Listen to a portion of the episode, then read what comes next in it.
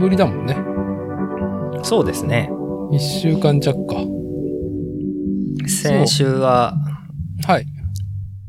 遠方よりありがとうございました。ご訪問。いや、まあね、いい成り行きの流れだったと思いますよ。ああ、そうですか。あの、はい。あれですね。あの、飛行機の、あれなんて言うんですか、あれ。えーっと、愛知航空ミュージアムだね。ああ、そうそうそう。はいあ愛知小牧空ミュージアムね。はい。愛知航空ミュージアムね。えーっと、現在、そうね、愛知県へ名古屋空港旅客ターミナル。まあ、小牧にある空港だよね、国内線の。うん。に、えーっと、いつからできてるんだろうな。あれ、まあいつからでしたか愛知航空ミューね。ジアム。うん。まあ、隣にね、あのーまあ、国際線が入っていた建屋を居抜きでね、エアポートウォーク名古屋つって、えーまあ、モールができていて、まあアピタとかがメインで入っている。その横にね、えー飛行機の、まあ、ジェット機やヘリコプターを展示して、まあ、主に自衛隊機、国産のものが多いのかな？と、国内のね、えー飛行機の歴史と、まあ、世界との相関が、まあ、展示で見れたりとか、まあ、シミュレーターだったりとか、体験もね、えー航空士も学べるっていう航空博物館に、先週の土曜日、まあ私、伊達の家族が遊びに行っていて、で、その後、隣のショッピングモールで、えーっと、まあ買い物というか子供を遊ばしとったら、うん、あ、こっちの方来てるんですか？みたいな。っていうね、しんくんからメッセージもらって、まあ私、伊達が住まう愛知県常滑市は名古屋をね、えー挟んで南側で、で、しんくんが、えー名古屋を挟んで北部ね、小牧も越えた大口町にね、今日を構えて、えーフレームビルダーの工房があるっていうところで。で、まあ、さっきから話題にしてる愛知航空ミュージアムが、まあ、車でどうかな ?15 分もかからないぐらいかな高速も乗っちゃったら10分ぐらいで着いちゃったのかなそうですね。高速乗ると、あの、10分ぐらいで、流れが良かったらもう、すぐ着いちゃう、あの、場所ですよね。ね。で、もしよかったら寄ってくださいっていうので、うちも本当に、うーん、今日どうするか、週末どうするかっていうのを朝決めて、ああ、本当はね、鏡原の、えー同じく航空博物館に、ね、さらに北上した岐阜県鏡原にある航空博物館に行こうと思ったら、まあまあ緊急事態宣言関連で、まあ9月いっぱいまで？閉館ってなってたから、ああ、じゃあまあ気になっていたそのちょっと手前の愛知航空ミュージアム行くかっていうのでね。で、まあその流れで、えー、約1年ぶりの新服部製作所工房兼自宅にね、応報した、お邪魔したっていうのが先週の土曜日だったんだよね。そうでしたね。なんか、僕は最初あの、あの、伊達さんのストーリーズ見て、各務原の航空宇宙館にいるのかなって、ああ、はい、はい。勘違いしたんですよじだったね。。ねええうんうんまあ、ネームバリューは正直鏡原の方が、バリューは大きいよね。どちらかというと、小牧の空港の横の博物館よりも。あの、まあ、東大元暮らしで僕両方行ったことないんですよね。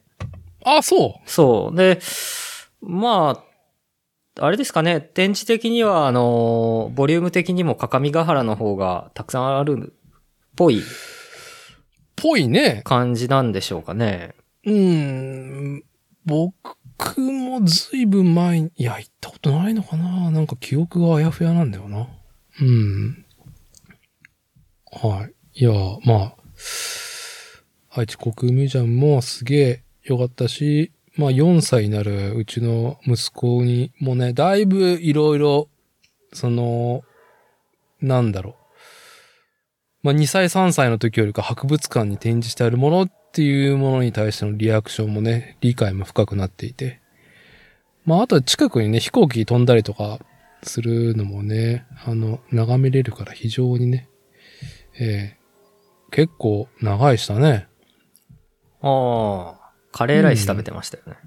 カレーライスね、あの、なんだろう、YS11 とか、あとは、あの、大型ヘリコプターだったりとかをね、あの、眺めながら、はい、カレー、カレー食いたり、なんでもないカレーですけども、カレー食えたりとかね。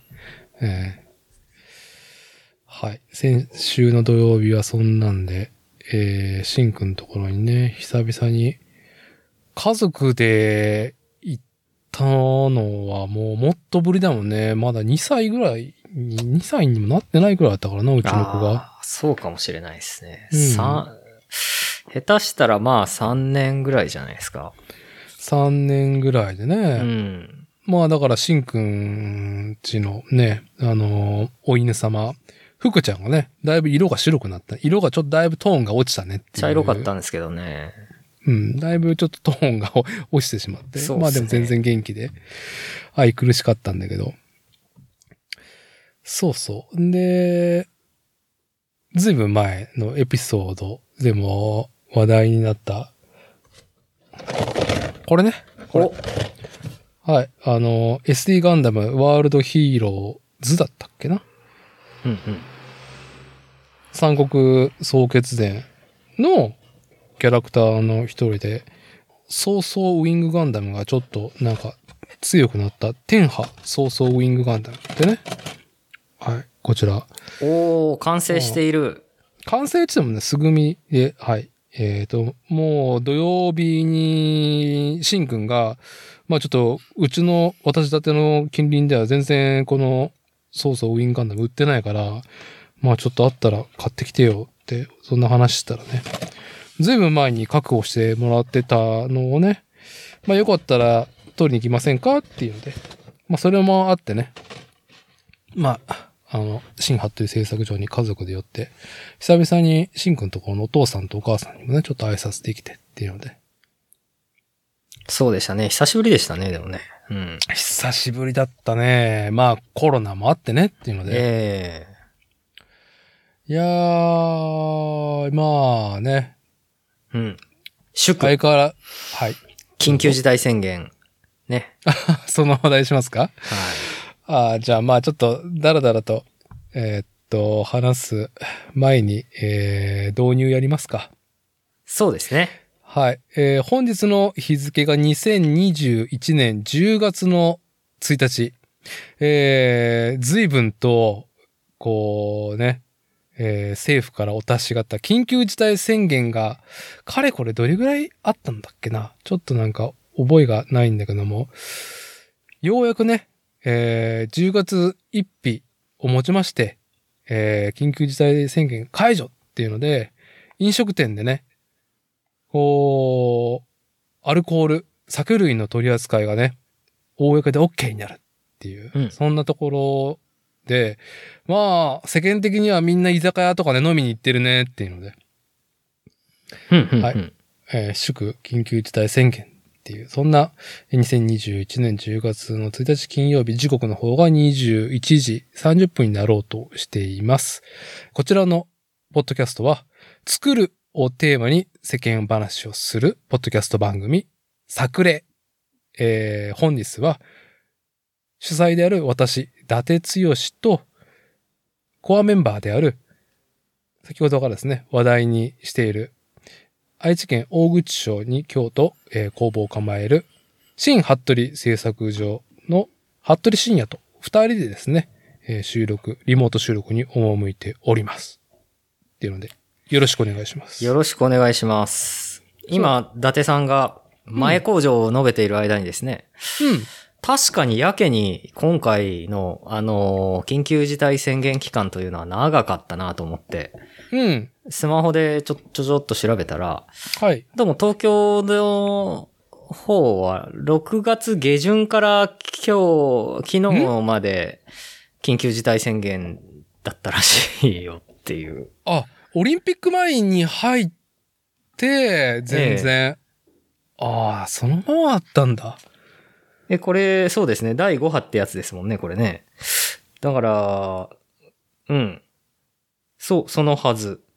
ああ、本当？まああ、こっちはそう、えー我々が住まう東海圏はね、一番都市部は愛知県名古屋市になっているんだけど、我々が住まう土地がね、まあ、郊外よりも外れて、まあ、だいぶ、だいぶカントリーサイドというかね、えー、片や海、片や、えーまあ、田んぼが広がるね。田んぼと工場が広がるっていう。そうですね。あと倉庫と、ね。町に住んでる。うん。あ、そうことね。はい。えー平野と海や、海からね、お届けしてるっていうリモート収録なんですけども。うーん、常滑は、はい、知多半島はね、まあなんかぼんやりとした緊急事態感、マンボウ感なんだよね。うん、うん、うん、うん。大口町はどうだったの？大口町もまあ、あのーまあ、ぼんやりした感じではあったですけど、あのー自治体的になんか大口町って、あのーすごいワクチンめちゃくちゃ推進していて、へえ。もう大口町は、あのーワクチンを打てる、コロナワクチンを打てる、あのー年齢の人たち？うん。の80%以上はもう2回目が終わったっていうことみたいですね。ああ、本当。うん。早い感じですよ。んでもそこそこの人口いるよね、大口町。いや、そんなにいないですよ。2万数千。ああ、に、うん。そうなんだ。2万あだから3千とかじゃないかな。ああ、工場とか事業所はいっぱいあるけども、住んでる人は2万人台なんだよね。そうですね。ああ、なるほどね。なるほど。まあ、はい。まあ、なんとなく、まあ特に、この週末、そしてこのポッドキャスト番組が公開される、まあ10月の何日だ ?1、2、3、4、5日か。10月の5日ぐらいはね、もうみんなだいぶパーっと、ね、仕事帰りにどっか飲んでくか、みたいな、久々に、みたいな。うん。うん。そういうね、あのーまあちょっと、年末に向けてのパッションというか、まあ我慢してきた分のパッションがね、弾けている。まあ、じ、弾けるようになるんではなかろうかと。まあね、でも、心の中のね、心の中のあの、でもあれですよね。ゆり子が、ゆり子が、心の中のゆり子が、え？はい。そんなことでいいの？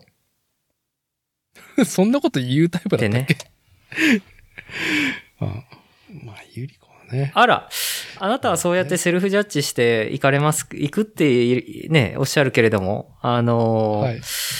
根本的な解決がまだまだ見えてない以上、こう、ね、リスクをこう、あのー、撒き散らす行為っていうのは、あのね、こう、慎んだ方がいいんじゃないのかしらって、心の中のゆり子が、はい。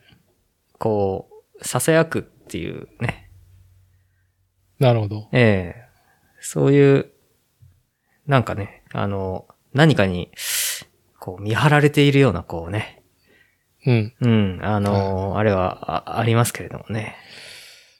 しんくん的にはどうなの？あの、うちはもうなんかもう外出というかどっか行くモチベーションがない。な、だいぶなくなってしまったなって感じ。あ、伊達さんは？お家は？うちはなんか我慢してるというか、あーやっぱりさ、本当にあまり人がいないとか、仕事でもそんなにね、あの、まあ、家族、家業でやってるし、来客も少ないからさ、要はさ、マスクとかもほとんどしないのね。うん、僕も自分の作業場とかで仕事してる時とか、マスクしてないっすし、よね。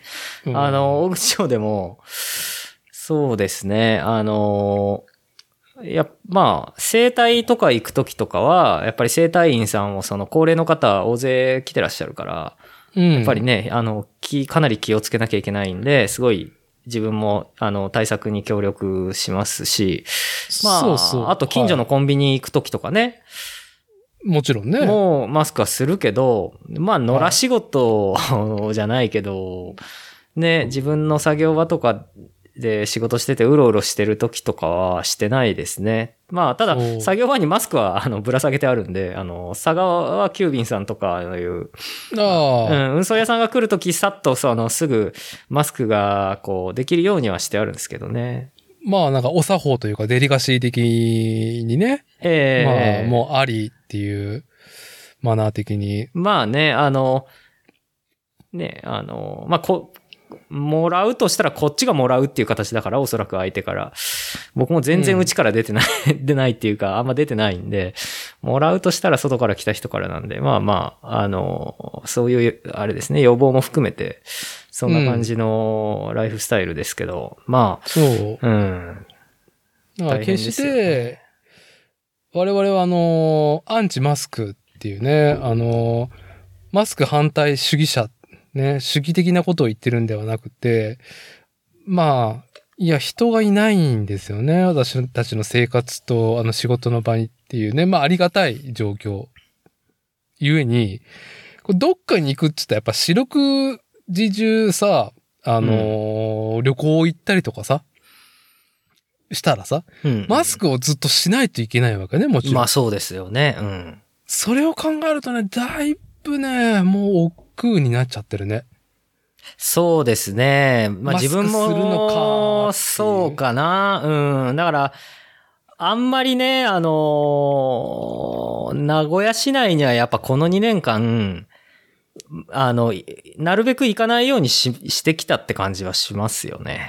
う。うんん。まあね、ちょっとね、我々の環境がまあそういう牧歌的なところが、であるがゆえにっていうところでね。うん。まあ、それに伊達さんなんかね、あの、みんななんか、あの、うちでも、あの、家族でもね、言ってるんですけど、まあ、ね、本当に、あの、皆が羨むような、こう、ロケーションで、楽しそうに、あの、子育てしてる、あの、風景がすごく、SNS 自体からでも見えるんで、まあ、そりゃ、なんか外に行って戦々恐々としながらマスクして過ごすよりは、あの、お家の周りで楽しめることを、ね、あの、探したりしてうん。過ごした方が絶対有意義だろうなっていうのは感じますけどね。あありがたいことにね、まあちょっとそういう環境、まあ家業で、うん。で、人がいないところでの、まあ土木作業が多いとか、工場仕事が多いし、まああと畑が家の横に、まあちょっとした畑スペースがあるから、うん。まあそれやってればね、まあ子供もだいぶ、あの、畑で野菜を育てるとはっていう、その、状況とか、まあ、気象転結がわかるようになってきて、まあ、畑でね、遊ぶというか野菜を収穫したりとかするのも楽しむようになってきてるしね。うん。だから、もうあれよ、本当に、うんコロナ始まってからうちの畑の野菜がうまいなっていう、あのーそんだけちゃんと手をかけれてるっていうね。なるほど。うちにいる時間も長いし。長いし、あの、ちゃんと雑草も抜くし、あの、剪定もするし、えー水もちゃんとね、夏場なんかやっぱ週末どっか泊まりに行ったらね、2日間丸々水やらんかったりとかになっちゃうからさ、うんうんうん。そういうのもあってね。そうですねうめえなっていう。いやー、野菜育てるのいいですよね。僕がやってるわけじゃないけど、服部家も畑は、多分そこそこの広さの畑があるんで、うちは。ああ、そうなのね。ええ母親が野菜をいろいろ作ってますけど、ああ、いいから近いところにあるの？まあそうですね。うん。自転車で3分ぐらいのとこですね。それは、いいよね。あのーな内向的な行いでもあるけど、えー体を適度にね、動かすし、まあ、うちも今日妻があの冬野菜に備えて畝を作ってるけど、もうガンガンあの桑を振ってね、うん。あの平すこで、えー、畝を作って、とかまあ結構な運動になるからね。そうですね。やっぱり、しんどいですよね。あの、うん。野菜育てるために、ね、土をまずこねるところから始めなきゃいけないので。そう。ええそう。まあちょっとね、いつかね、畑トークはね、まあなんか、まあ、プロ農家。いや、プロ農家って農家はプロだから、そう。あのね、そういう専業の人にね、話聞きたいなっていうね、このポッドキャスト番組で。うんまあ、。ぼやっとは思ってるんで。まあ、ちょっと、えー、畑の話はそれぐらいにして、我々の専業で、今日はね、今日はね、自転車の話をね、しようかなと。お自転車のね、話といえば、来た新服部そうですよ製作所はね、えー、カスタムビルドの自転車フレームのね、まあ、あの、フレームビルダーを、主に、ああ、商いそそう。そういえばそうでしたね。はい、とぼけたリアクションしてますけども。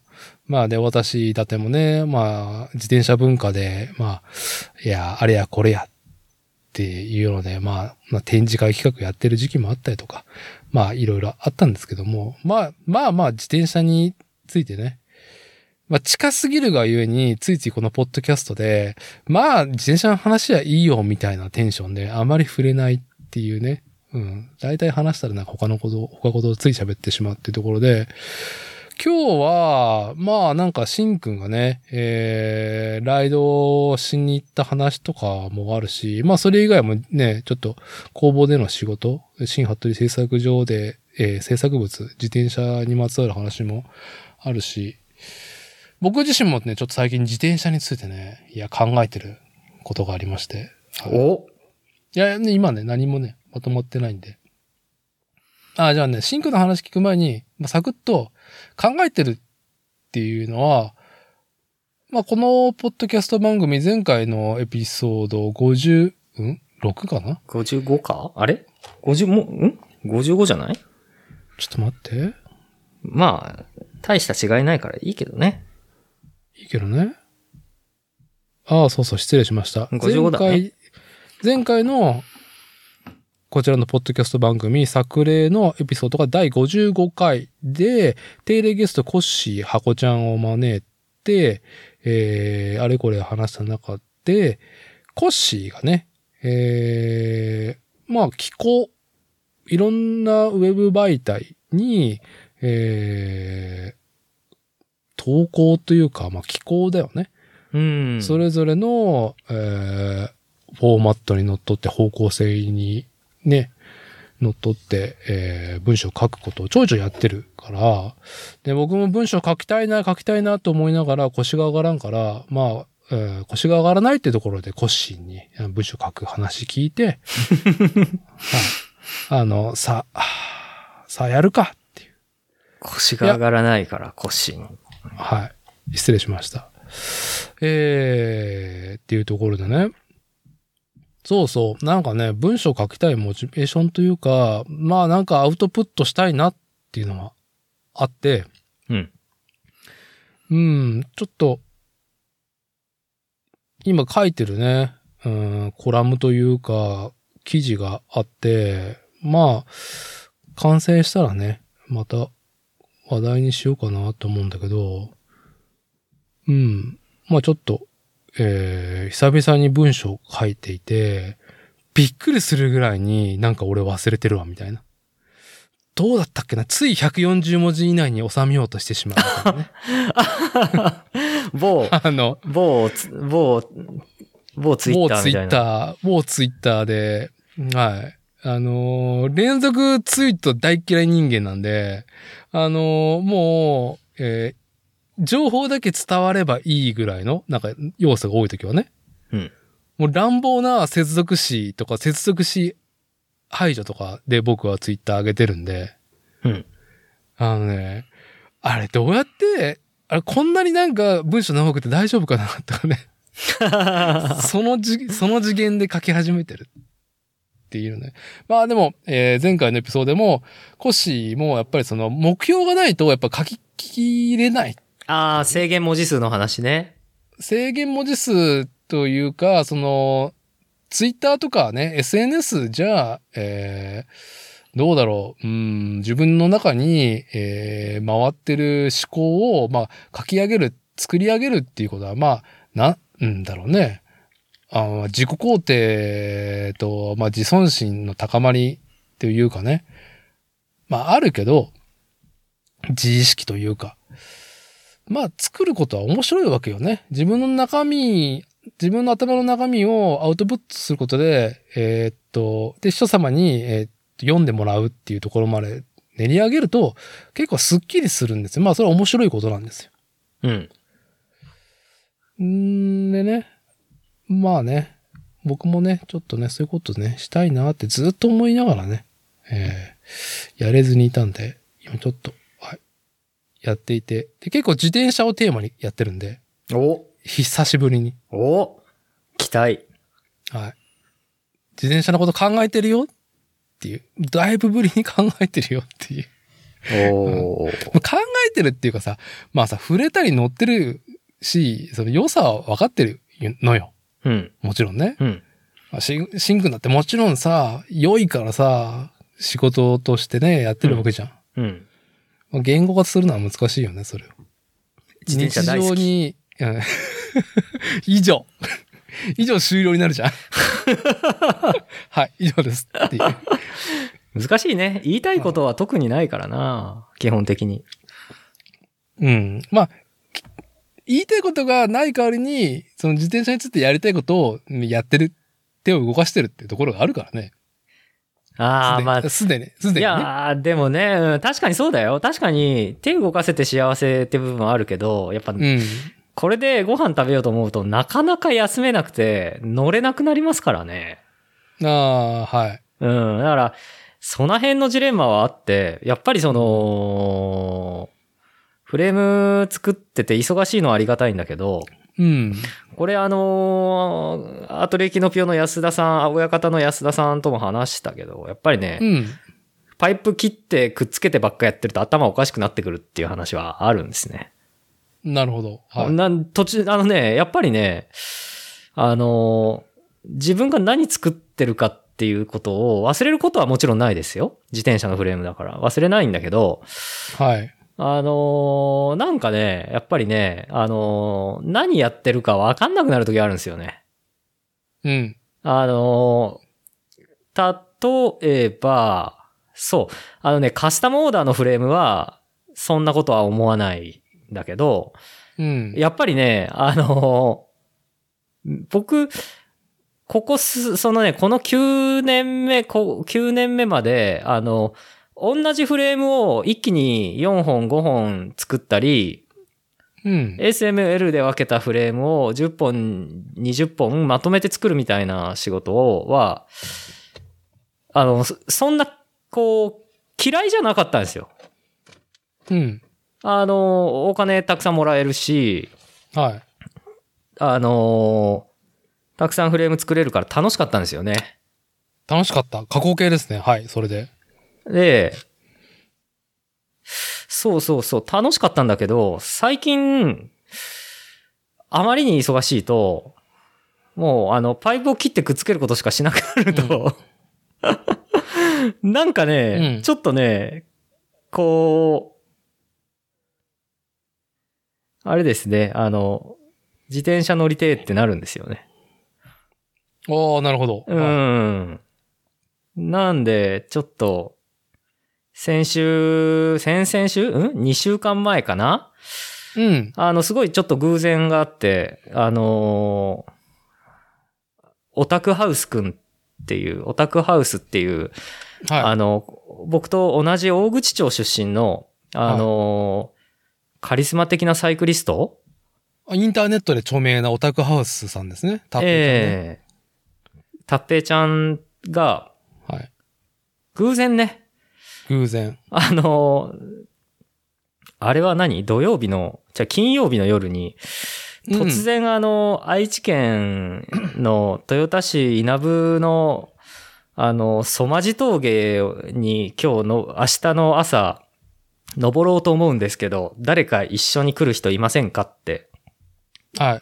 前日の夜9時半ぐらいにはい。ツイッターでつぶやい、つぶやいてて、コールしてましたね。はい。えらい急だなと思いながらも、偶然僕も、その、その日ね、稲部に行く用事があったんでね、なるほど。ええなんで、まあちょっとおたはうに連絡取って、うん。たっぺちゃん、あの、もしよかったら僕も一緒に走るよって言って、はい。うん、待ち合わせして、午前中ね、あの、し朝9時ぐらい集合で、あのー稲部からそのソマジ峠目指して、走、走って登り始めて行ったんですけどね。うん。あの、偶然でしたけど。まあ、えっ、と、名古屋市、もしくは名古屋近郊から、えー、豊田市。まあ、ほとんど、どうだろう、愛知県というか、岐阜県、長野県の3県の本当に、えー、境界だよね、稲部町そうですね。っていうのは、の、まあ結構、うん、奥深いところに来るまで、まあ大体1時間半ぐらいで走って、で、そこから、まあ、トランポから自転車を下ろして、うん、なんと言ったらいいんだろう。もうグラベルライドなのかな？そうですね。グラベルライドのつもりだったんだけど、僕今あの、ちょっと自分のシクロクロス、アルミのフレームのシクロクロスばらしちゃってて、まあ、あの、しょうがないんで、あの、11年、ん ?10 年前に UBI で作ったあの自分用のあの26インチの、あの、マウンテンバイクで走ったんですけど、はい。まうんああれだよね。あのーなんだろう。対抗試験っていう専門用語があるんだけど、えー、フレームのね、えー、まあ、防色塗装、まあ、色を塗ってない状態で、まあ、シンクの作った、まあ、特にパイプのとパイプをつなぎ合わせる溶接部がどんだけ錆びても、どんだけ 腐食したら、あの、破損するのかっていうのを自ら、あの、ね、試験しているね、あの、錆びだらけのフレームね。そうです。ね。塗装 するお金がなくて、あの、それで、えーまあ、まあね。はいいや、っつって乗ってるやつなんですけど、まあまあ、その UBI で初めて、えーフレームビルダーの、まあ、いろは、ハウツーを、まあ、アメリカにね、渡って、えーカリキュラム受けてきてっていうので、まあ、フレームビルダーにもちろん、まあ、飽きないとして、あ商売としてやっていくつもりでいたけど、別にそれをね、綺麗に仕上げることが目標じゃなくて、溶接技術を覚えるのがね、第一で作ったものだから、まあそれを綺麗に仕上げたところでねっていうね、色まで塗ってっていう。まあね、まあ最初はやっぱ綺麗に仕上げるつもりでやるけど、そんな綺麗にできるわけなくて、あの、いろいろ無茶苦茶な作りになってるんですけど、あ溶接自体もジオメトリー自体も。そうですね。なんで、まあ、あの、ただ普通にくっついてるっていう感じなんですけ 普通ど、普通にくっついてる。まあ全然、あまだ全然壊れないやんみたいな感じで乗ってるんですけど、うん。はい。いやいや、それもね、あ新ハットリのいいアイコンになってると思いますよ。まあ、端的に僕の人柄を表してる理想理想を言うんであれば、バイクではない方まあはね、自分でも、今はい、そうですね。はい、はい。はい。まあ、それで、それを言おうと思ってましたけどね、僕も。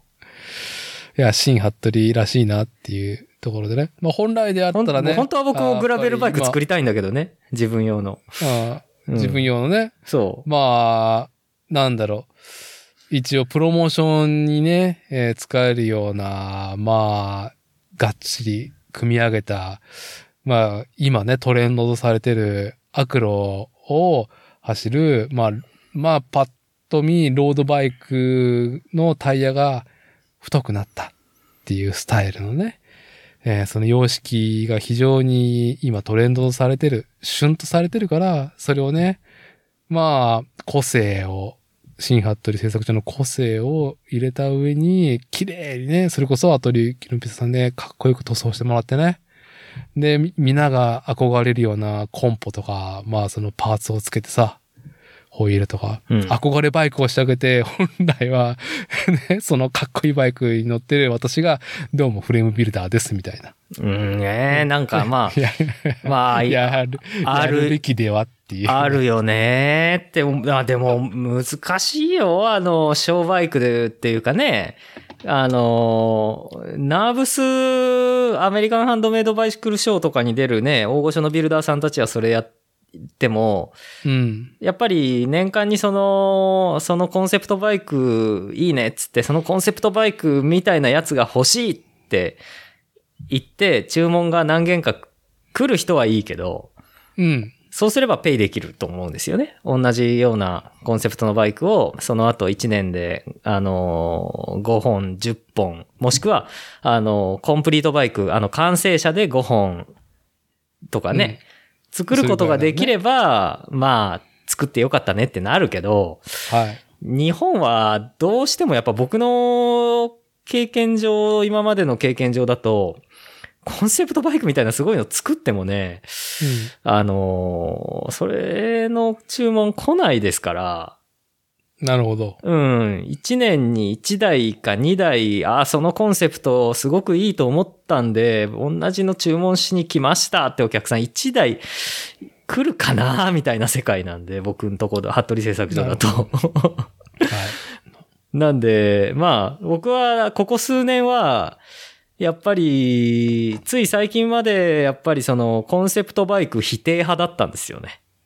なるほど。うん。あ、やっても金使って終わるだけになっちゃうから、うん、やめた方がいいよっていう、あのーそういう考えの持ち主ですよね。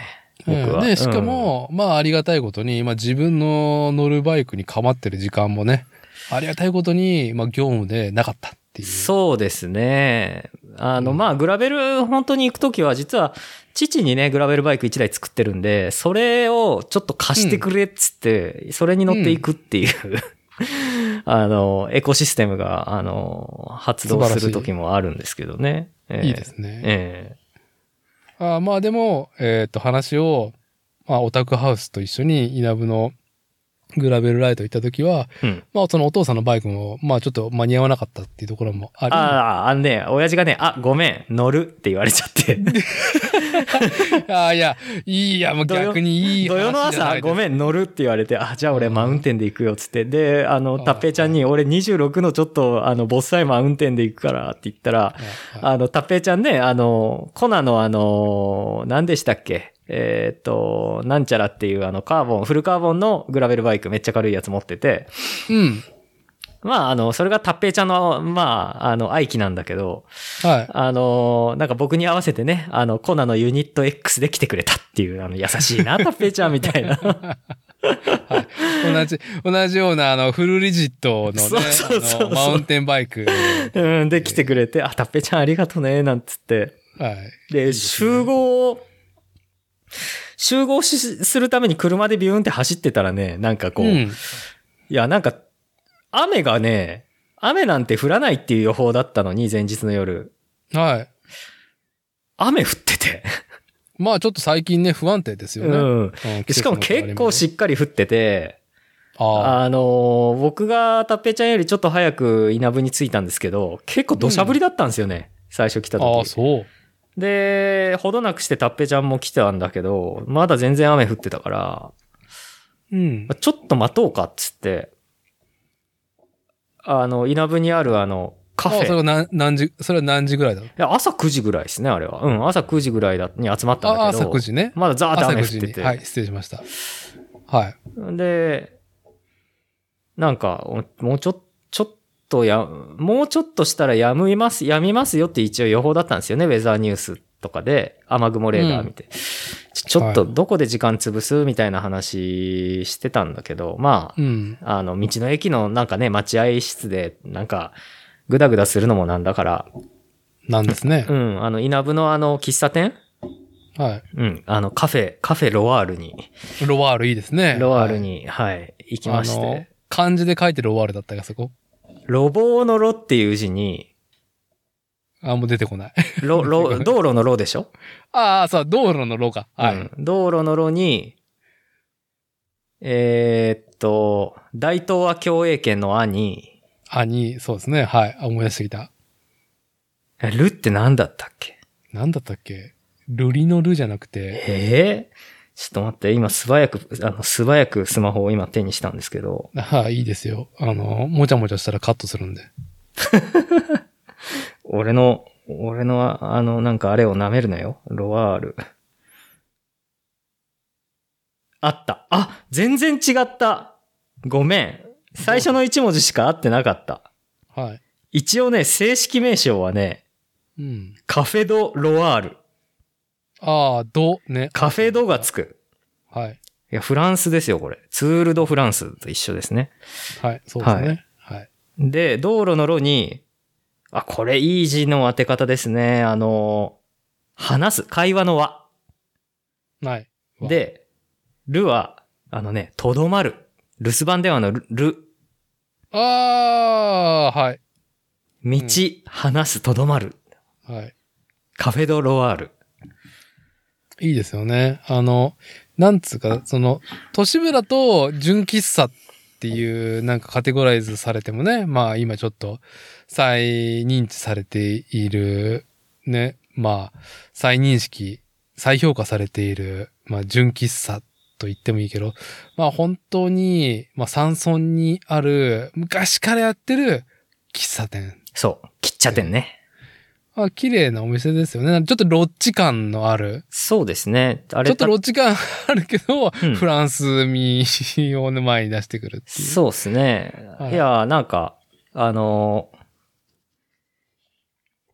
なんとあの稲部の、あの、すごい、田舎って言ったら失礼だけど、あの、あんなね、中山間地域の、あの、はい小さな町なんだけど、あの、朝6時半からオープンしているっていうね。いやいや、そんだけ需要があるし、まあ老人がね、まあもちろん多いから、みんな朝早いから。えはえああい。ね、ひ一仕事する前に寄ったりとかね。そうですね。モーニングスタイルで。まあ多分朝、あの、日が昇るのが朝4時とかなんで、夏。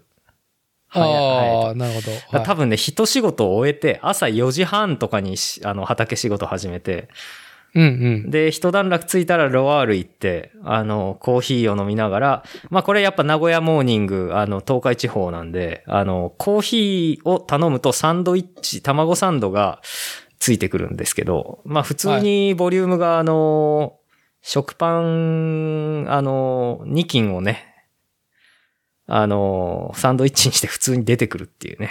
はい。でそれがまあ、あの、コーヒー、モーニング、一杯、あれ、いくらだった？一杯500円 ?450 円 ?500 円？っていう。500円じゃないんじゃない？うん、確か。うん。っていう、たま、美味しい卵サンドが出てきて、うん。あの、っていうのをオタハウと一緒に、俺らさっき朝飯おにぎり食ったけど、まあ、いいかって言いながら、あの、サンドイッチ食いながら、コーヒー飲みながら、あの、たっぺいちゃんと、あ、あの、雨が止むのを待つみたいな、そういうちょっとスロースターターな朝でしたよね。ああ、いいですね。うんはい。で、結局、雨上がってライドに開始できたのは何時ぐらいだったの？あれ、9時、でもね、まあ、やっぱり、10時前ぐらいにはもう止んでて、確か。ああ、よかったね。うん。なんで、すまた車止めてるところに戻って、準備して、あのースタートしたんですけど、まあ、峠自体も車を下ろしたところから、うん。峠の、までの距離で、あの、最短でどうでしょうかね。10キロとかなんですよ。まあ、登らなきゃいけないは登らなきゃいけないんですけど、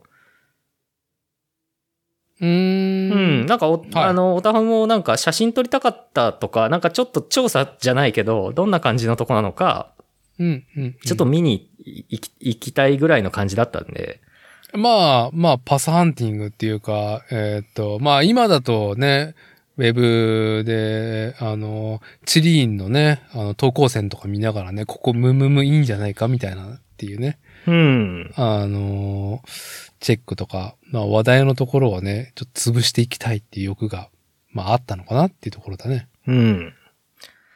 まあ、国道153かな？国道153をあの、ネバ方面に、あの、登って、うん。登りきついな、久しぶりにこんな山登るわと思いながら登って、うん。途中の枝分かれしたな、ところに、まあ、あの、不整地の登山道が、登山道というか、あの、うん登山道とも書いてないけど、はい。うん、あのー脇道があって、一応ちゃんと、あの、縦札というか看板が立ってて、ここはあの、ソマジ峠っていう峠で、昔はこういうあの、武田勝頼とか、ああいう戦国武将とか、うん。あのーいいろいろね、あの、京都のこう、皇族の人とかも旅するときにここを通過したみたいな、一応そういう言われがあるところみたいで、うん。まあそういうちょっとこう、お看板みたいなのも読みつつ、写真に収めつつ、うん。う登り始めたんですが、はい。なんと、まあ、お盆の間にやっぱ大雨がありまして、うん。うん。こちら東海地方よく降りましたね、今年お盆の期間中とかは。まあ、幸いなんか、ひ大きなね、えーっと、何かその、被害っていうのはなかったとは思うけど、まあ、降って、まあ、地味にね、まあ、道が崩れたりとかはしてたよね。そうなんですよね。やっぱりね、山奥の不整地のね、道ですから、いや、勾配きついななんて言いながら、あの、砂利道を登ってったらですね、うん。道が塞がってまして、ああ、はい。残念。結構ね、大きい木がね、あの、道に向かって、どうでしょう、あの、4本ぐらい一気に倒れてて、4本？うん。で、あのーまあ、普通の場所なら、あのーちょっと担いで木越えて、先進めるっちゃ進めるような、ふうんところだったんだけど、やっぱりお盆期間中だったりとか、緊急事態宣言中だったっていうのもあって、あのー普段一応登山道みたいな形で、一応人の、ね、山登りする人がちょっと来たりするような道なんだけど、どうもね、うん草刈りもあんまりままならないような状況だったみたいで、ああ、なるほど。うん、かなり鬱蒼としてる上に、ひうん道の左側がね、あのね、谷で川なんですよ。なるほど。はい。うん。で、やっぱりね、道幅が多分2メーターもないので、おー。で、左側はもうあの、はい鬱蒼としてて、鬱蒼としてて、どこが境目かわかんないんだけど、谷になって下が川になってるっていう風で、はい。あ、ちょっとこれ、じ、事故るねみたいな、無理したら、みたいないや、話で。まあね、本当に滑落、ね、もう容易に予想できるって。いや、もう大人の振る舞いですもん。社会人の振る舞いです。そうそうそう。なんでね、ちょっと、オタハウと作戦会議して、うん。まあちょっと、一回降りてみましょう。降りて一回考えようっていう話で。はい。まあさっきの国道までちょっと戻って。うん。で、たっぺちゃんが、ペペーってあのスマホでいろいろ調べてくれたんだけど。まあ、うん。アイディアだとね、あの、峠道の反対側から攻めれないかっていうことで。ああ、なるほど。もう、私ね、私だって、おじさんだったら、まあ帰って、まあちょっとビール朝から飲んで、まあ温泉入って、まあ日が暮れるぐらいに帰ろうぐらいのね、もう自転車からもう、なんかもう自転車やめるっていうプランになるところを、まあそこはさすがオタクハウス、タッペイちゃん、来たんだから、つって。うん。で、調べたんだけど、はい。11キロずっと登んなきゃいけないみたいああ、なるほど。久しくそんなことしてないですね。な、えー感じで、で、その、まあ、時間的にも、あのーその日は僕はあの、稲部に来るって言ってた理由が、あのーうん。えっ、と、稲部であのオーダーメイド家具とおカフェをやってらっしゃるあの、ひとときさんっていうところはい。と、ちょっとあの、の、彼らにあの、バイクスタンド、駐輪スタンドを、の金属部分をうちが担当させてもらって制作したんで、ああ、ね、このポッドキャストでもね、最近何やってんの、しんくんっていうのをね、話題にした、あの、ちょっと、ちょっとなかなか、おしゃれ、ダメだ。いい言葉が出てこない。おしゃれなやつね。おしゃれなバイあ、クラックね。そうそうそうそう、おしゃれおしゃれ。うん、かっ金こいいかっこいい。金属部分が、ただなんかね、あの、ただただ、えースポーツバイクのサドル、うん椅。子を、まあ、横になっているフックにね、いい高さになってる、うんパイプにポイってかけて、まあスタンドがない代わりに、そこで、まあ、自立というか、まあ、棒に、竿にかけておくっていうね、スポーツバイクを。うんうんうんないか、4、5台。で、その棒を、まあ、自立させるために、まあ、適度な高さに自立させるための、まあ、両サイドに、スタンドがあるんだよね。うんうん。うん物欲しさを掲げるための。うん。そこに、まあちょっと個性があるんだよね。うん。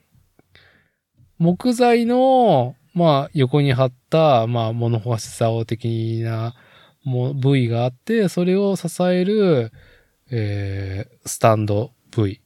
両脇のスタンド部位が、非常にちょっとね、鉄のね、パイプで、はい、立ってますよ、みたいな。まあなんだ、三角形になりやすいんだけど、ちょっとね、なかなかこだわったデザインのおしゃれなね。うん。結構パーツ点数も多いよね、あれ。うーん、まあそうですね。まあでも、あの、あれいいデザインでね、なかなか、あの、うんかっこいい家具みたいな感じで。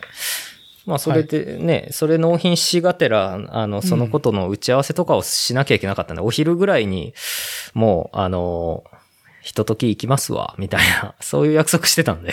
うんこれ11キロ登ってからソマジ峠行ったらこれは間に合わねえなっていうんで。はい。で、まあ、タッペイちゃんとあのーじゃあ今日は戻りますかつってはい。言って、あのー155、あ、153ですね。国道153をビューっとまたも、元に戻ってきて、っていう感じで。まあ、不完全、うん？不完全燃焼感で。そうですね。ちょっと敗退してきました。はい。はい。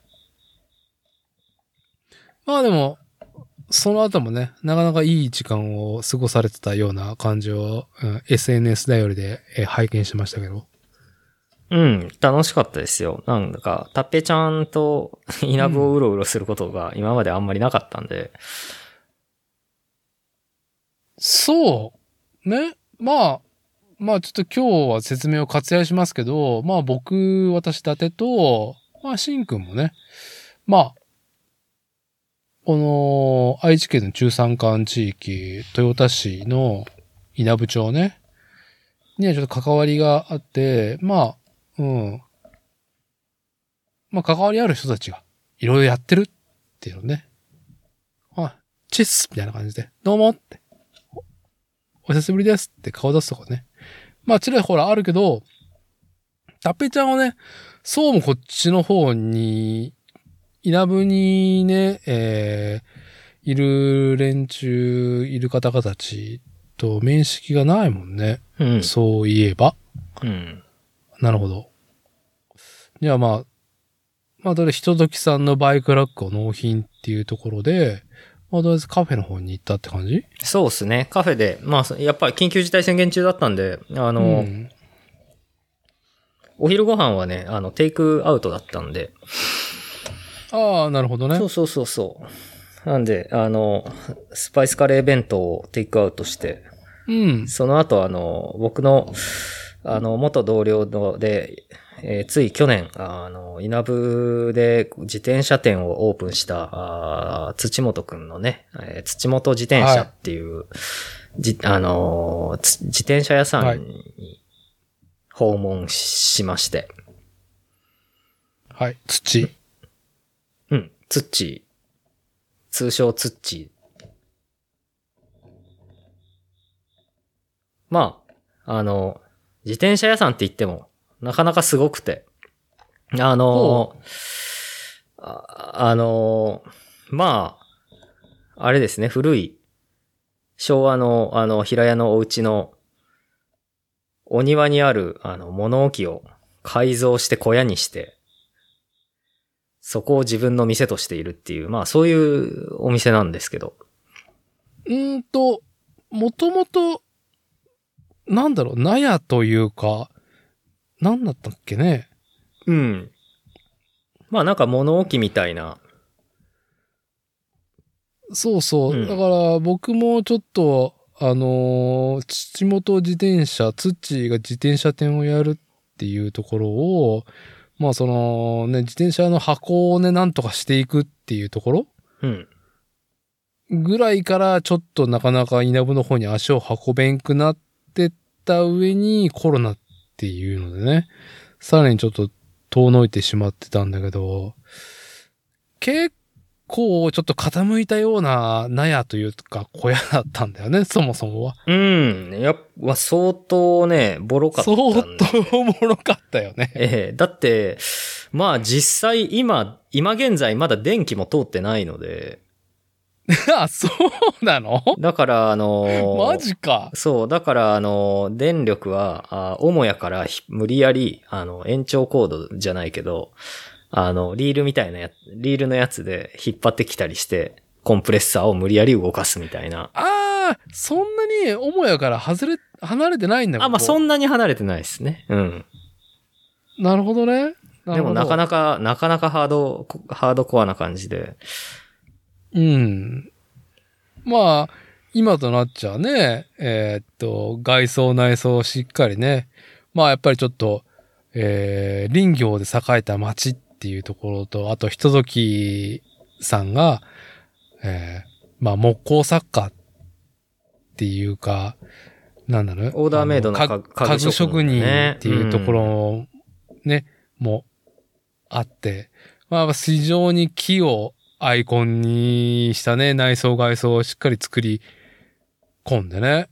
まあ、あの、扉とかもかっこいい扉つけてやってるけど、ね、僕もインスタグラムとか見てると、そもそもあった納屋、だいぶだったね っていう。ああ、そうですね。この間の、あの、と、インスタの投稿で、あのービフォーアフター、劇的ビフォーアフターじゃないですけどね。うんまあ劇的見だよましたけど、うん、あれ、これ、ラジオ門のあの、幽霊出るやつじゃ、幽霊じゃないけど、あの、ラジオ門じゃないの、まあまあまあみたいな。ぼね相当な、なかなか雰囲気あるな、これ、みたいな、うんあのー小屋でしたけど、怖いな、みたいな。あの、入り口じゃないところでもうなんかもう開いちゃってるし、うーんと、正面から見て、もう結構のね、それなりに大きい建屋だけど、もう向こう側が見えちゃってるっていうね。あそうっすね向こう向こう側の外が見えちゃってるっていう。はい。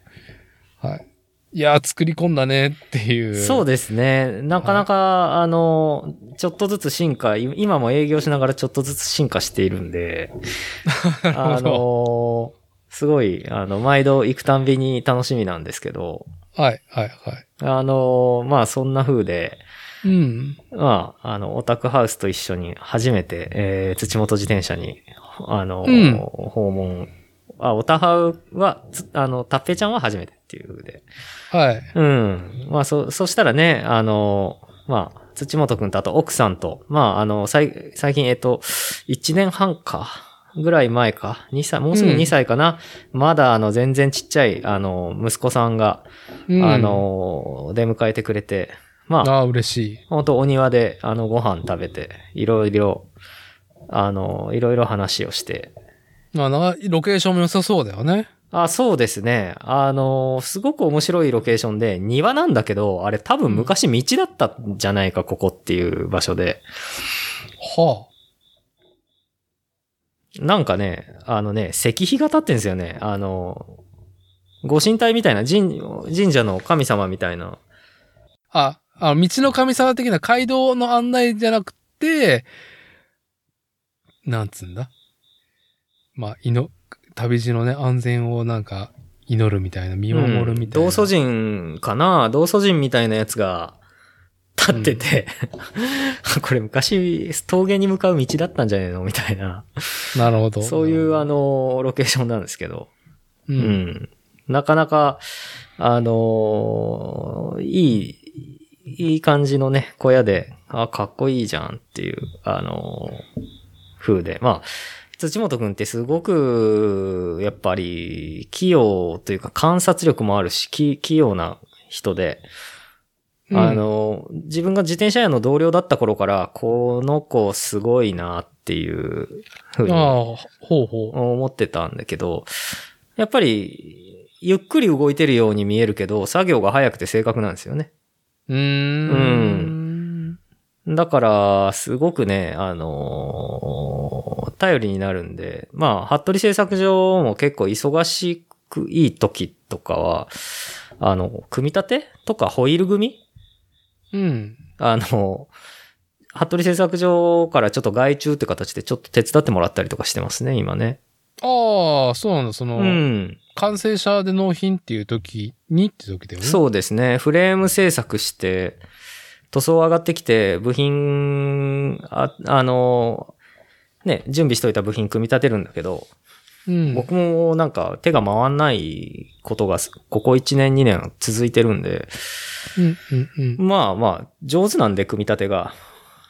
うん、下手したら僕より上手かなっていうぐらい上手だから、なるほど。うん。てか多分僕より上手なんだけど、あの、まあ、なんでちょっと安心して任せられるんで、そうやってちょっと手伝ってもらったりとかしつつ、うん。うん、まあ、土本くんもね、まだ始めたばっかり、自分のこう、個人事業主で始めたばっかりだから、うん。まあ先々これどうして、どうしてったらいいんだろうかとか、まあ、一応曲がりなりにもね、個人事業主の先輩なんで、まあ、うん何を重視するべきかみたいなのは、僕の時はこういう風だったよっていう、うん、うん。うん、ような、俺が若い頃はな、つって、あの、やってますけれども。ああ、いいですね。シンくんも老害の入り口に立ってるって。まあ、あの、順調、順調におじさんの道をあ歩歩んでるっていう。そうそういいです。そう。いいですよ。はい。俺が若い頃はな、つって言ってると。はい。あいいあんた僕、、僕と5歳か6歳ぐらいしか違わないでしょって、あの、言い返されるんですけど、うんあの、はい、すいませんでしたって言いながら、いいですよ。はい。俺が若い頃はな、つって。ででね、まあ、そんな 風で、あのおなんか、なんかかっこいいカバンがあるぞと思ってみ見てみたら、うん。土本くんすごいですね。あのね、ハンドルバーバッグ、バイクパッキング用の。もめちゃかっこいいやつ作ってて。う、ああ、その、自転車をやってる土本氏、まあ、ツッチーね。えは、まあ、えっ、と、豊田市の中山間地域の稲部町に、えー事業所っていうか工場を持つ豊田工業っていう、うーんと、まあ、自動車のカバーを縫製する、シートですね、車のね。うんうん車のシートをね、まあなんとミシンで人力で縫製してるっていうね、機械じゃないっうん。ていう、まあ、ところで勤めるっていうのはその稲部に移住したっていうね、うん。まあ、あの、きっかけになっていて、で、まあそこでね、まあ、ミシンスキルも身につけ、うん。多分、トヨタゲで身につけたんだよね。そうらしいです。だけど、やっぱり工場の中で、流れの中の一部として働いてる、働いてると、全く気がない人って、あの、工場から出たら何も作れない人が多いと思うんですよ。全く気がない人は。あのーやる。うんそう、そもそもやっぱりちょっと俯瞰したね、その、そこの工場とか事業所で何をやってるかっていう、引いた目でね、あの、現場の、まあ、一パートに勤めるっていうか、まあ、作業者であったりとか、まあ、人員回したりとかするっていうことのイメージが先にないと、なんだろう。まあまあ、与えられたことしかできないっていうことになるもんね。うん普。通だよね、それは別に何か。まあまあ、普通そうだし、僕も、僕ね、やっぱりね、僕はね、そうなっちゃう方なんで、ああ、なるほど。あうん、当てがわれた仕事を淡々とこなせって言われると、意外にその、なんて言うんでしょうね。あの、それ以上のプラスアルファを考えるイマジネーションがない方じゃないかなと僕は思うんですけど、うんじゃあなんでこんな仕事やってるのかっていうのは自分でもよくわからなくて、あの、本当は公務員になりたかったんですけどね。あの、まあいいよ、その話は今日は。ええはい。うん。あのーそうそう、こう、はぁ？みたいな、これ、あ、これ試作品ですって言う、言うんだけど、うん。あのー結構ね、もう本当製、ロゴつけたら製品になるじゃんみたいな、結構いい完成度の、あのーサーリーのモロコバーみたいなやつに、こういう変わったフラットハンドルみたいなやつの、こう、あの、真ん中にブレースがついてるんですよね、ハンドルの真ん中に。はい。うんはいそこの間に綺麗にはまるなんかハンドルバーバッグみたいなのを作ってて、で、あのーなんかマルチポジションのハンドルだよね。そうそうそうそう。ああ。いやー、やるじゃねえか、土本、はいみたいな。俺が若い頃にそっくりだ、みたいなね。ああ、いいね。いい老害発言ですね。いいですよ。なかなかやるな、その調子でお前、みたいな。その調子でね、いいですよ。もうね。はい。はい。どしどしね、あの、発言してもらえれば。まあ、あの、自転車業界なんでね、まあ、その、新しいね、えー世界基準とかは、なんだろう、ギリギリ、えっ、と、自転車っていう、そのね、発明自体がサスティナビリティとかさ、うん。あのーエコロジーとかっていうのに、まあ、リンクするからさ、うんまあうんうんまあまあ、そっちサイドの目で見られるけど、まあ業界自体はね、いい感じで、まあ、オールドスクールだからね。シンプルというか。まあね、もうマウントと取り合い合戦みたいなね。うん。あの、エコロジーじゃなくてエゴロジーみたいなね。エゴ、エゴロジーね、いいですよ。今日は、いい今日は、伊達さん今日はいいですよ。冴えてますよ、今日は。いいおじ。さん感。はい。うんまあ、新服部製作所がね、てか、親父感に仕上がっていくっていうね、きっかけをね、なんか、兆しを感じる。そう。まあまあ、あのー話を戻すと、そのバッグもあるけど、そう。あのー僕もね、実際、ツッチンのところに行って、土本自転車に行って、ね、まあ、その、扱ってるものであったりとか、うんうん。うん、その、実際の、その工房、自転車店を見に行ってから、やっぱ語るべきだと思うんだけど、うんまあ本人とは、まあちょっと顔を合わせて、ね、何かしらっていう機会もあったから、まあ想像を膨らましてね、ちょっと喋りますけど、まあやっぱその、稲部町ね、豊田市の中山間地域に、まずスポーツ自転車っていう概念ね、うん。は、来訪者ね。はいはいはい。ビジターの人たちは、その楽しみに来ていますと、例えばその、ロードだったりとか、ええ、えまあ、グラベルね、今回、しんくんとたっぺいちゃんが走ったように、え。うん。まあその山道、不整地を、まあ楽しむ。まあ、公でちょっとなかなかあの、常設のマウンテンバイクコースはないけど、まあ山も自転車楽しめるっていうね。でも、土地の人間よりかはやっぱビジターのね、都市部の人間だったりとか、そういう人たちがやっぱ、あスポーツ自転車っていうのを触れているけど、地元の人たちからしたら、まあそういうのあるね、ぐらいの。うんうんうん。ああいうのね、みたいな。あのピチピチのやつ着てる人たちね、みたいなね。うんうんざっくりとしたイメージしかないっていうところに、まあ、ツッチ、土本自転車のね、ツッチはやっぱ自分がやっぱ、いろいろ、まあ培った自転車哲学がやっぱね、構築されてるわけじゃないですか。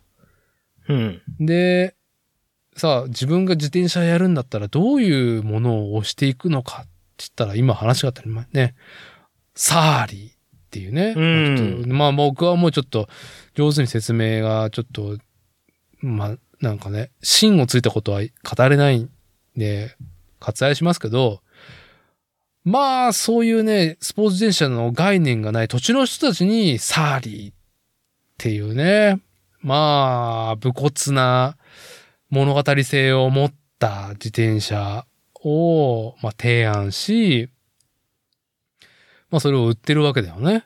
で、うん実際にその自転車愛好家をね、まあ、ユーザーを増やしていると、その土地にね、あくまでも。うんうんうん。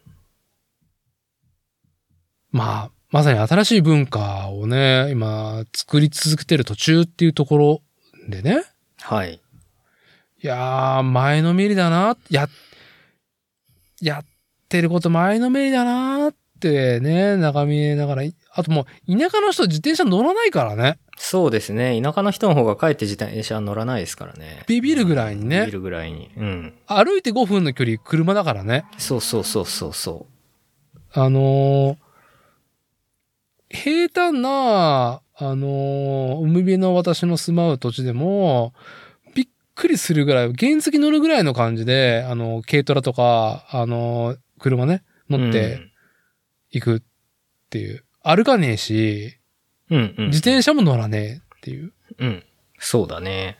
車って、田舎ほどなんか非常にね、うん。あ、の、そういう、なんだろう、自転車だったりとかね、こう、ハイクとか、都会の人が憧れるスタイル、ね、すぐできるのに、まあ、全然車みたいな、何言ってんのみたいな、歩くってはそんなに歩く？って。お前5キロ歩い貧乏人か？みたいなね。そう。5キロ歩いたらなんか、はみたいな感じで。うん。お前貧乏人か？っていうね。うん。うん。2回行ったねっていうね。そう。おまあね前でかい車、どんだけでかい車に乗れるかがし人生勝負だぞみたいなね。まあ、うんまあでも軽トラだけどな。まあ田舎はやっぱりな、軽トラが一番のステータスだけどなっていうところで。うんうんうん。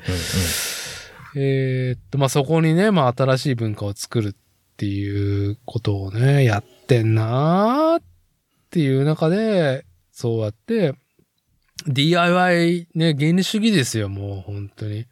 もうカバンとかもね、もう、ね、作っ、作れるんだから作っちゃうみたいな。うん。なんで、やっぱりね、なかなか土地柄的にも、こう、あの、街の中の自転車屋さんみたいな、あの、売り上げの立て方って難しいみたいなんで、みたいとか難しいんで、無理だよ。あの、無理だよ。あの、あれらしいですよ。いろいろやるらしいですよ。いろいろやる？うん。あの、カバンも作って売るしう、んはい。自転車屋ももちろんやるんだけど、はい。あとはね、あの、ツアーガイドやってるっていう。ああ、その、稲部のね、あのーまあ、いいサイクリングスポットをガイドして、そうそう。うん。あのね、先ほどのあの、家具職人とかカフェを両方やられてる、あのー、ひとときさん、ご夫婦で経営されてらっしゃるんだけど、あの、うんこの度ね、あのー、日々っていう名前で、えー、ゲストハウスをオープンされて、はい。はいリノベーションでね、古い建屋を。なんかね、あのー愛知県のあの建築コンテストのあの、ね、賞を受賞してましたね。ああ、最近ね、あれ、リノベーションがお題なのか？あれ。いやそうそれはリノベーション。ン物件として初の受賞ってことですね。あ、あれ新築も含むというやつならしくて。結構広いレンジのところだね。うん、そうそうそう。で、すごいね、っつって。ああのーああ、そうだから、建築家の人がね、ね、あのーね、知人友人でいてねって、そうね。うん。はいそうなんですよね。まあ、あと、あの、何気にひとときさんって面白くて、あの、奥さんの方が、あの、建築士のね、あの、資格も持って見えるみたいなんで。え、そうなの？え、そうそうそマジか。う。うん。なんで、あの、結構、その、でも設計依頼は、あの、違うけ建築士さんにやったみたい、お願いしたみたいだけど、まあ、でもその建築士さんも、僕うん1回か2回お会いしたことあるけど、まだ20代の人で、あの、すごいなっていう、すごい若いのに、一人でね、じあの、個人事業主でやられててすごいなっていう、そういう方が、いろいろ建築、しあの、設計されて。いやー、まあまあ、うんちょっとね、あのーこれも本当にあのーなんちゅうかな、親父、親父愛になってしまうけど、まあやっぱそういうタイトル取らないとねっていう、あうんの建築家の方も、あーっと、まあ田舎で何かっていうのが起きる上では、やっぱタイトルね、賞を取った。うん。いや、偉いもんですよもう、ね。もうね、響くからね、もう、外にもね、うね、中にも超響くからね。うん。まあなんか、つ、ツッチーが担当してるのは、その、ゲストハウスに泊まったお客さんの、とかの、あのーサイクリングツアーみたいですね。ああ、まあだから、まあちょっと田舎で面白いことやろうよっていうね、その、まあ町から来た？うん。ひとどきさんも名古屋出身だし、そうですね。旦那さんが名古屋出身ですね。旦那さんが名古屋出身で、奥さんが北海道出身ですね。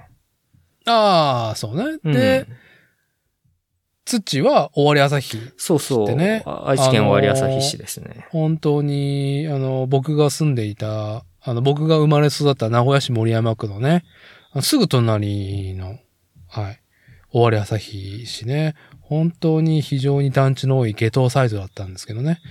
ま あ今じゃ今じゃだいぶちょっとね、リニューアルされたっていう。そうですね。子育て世代も多いのかな終わり朝日あたりは。結構栄えてますよね。いやー、本当に、うん本当に人口多いところですよ。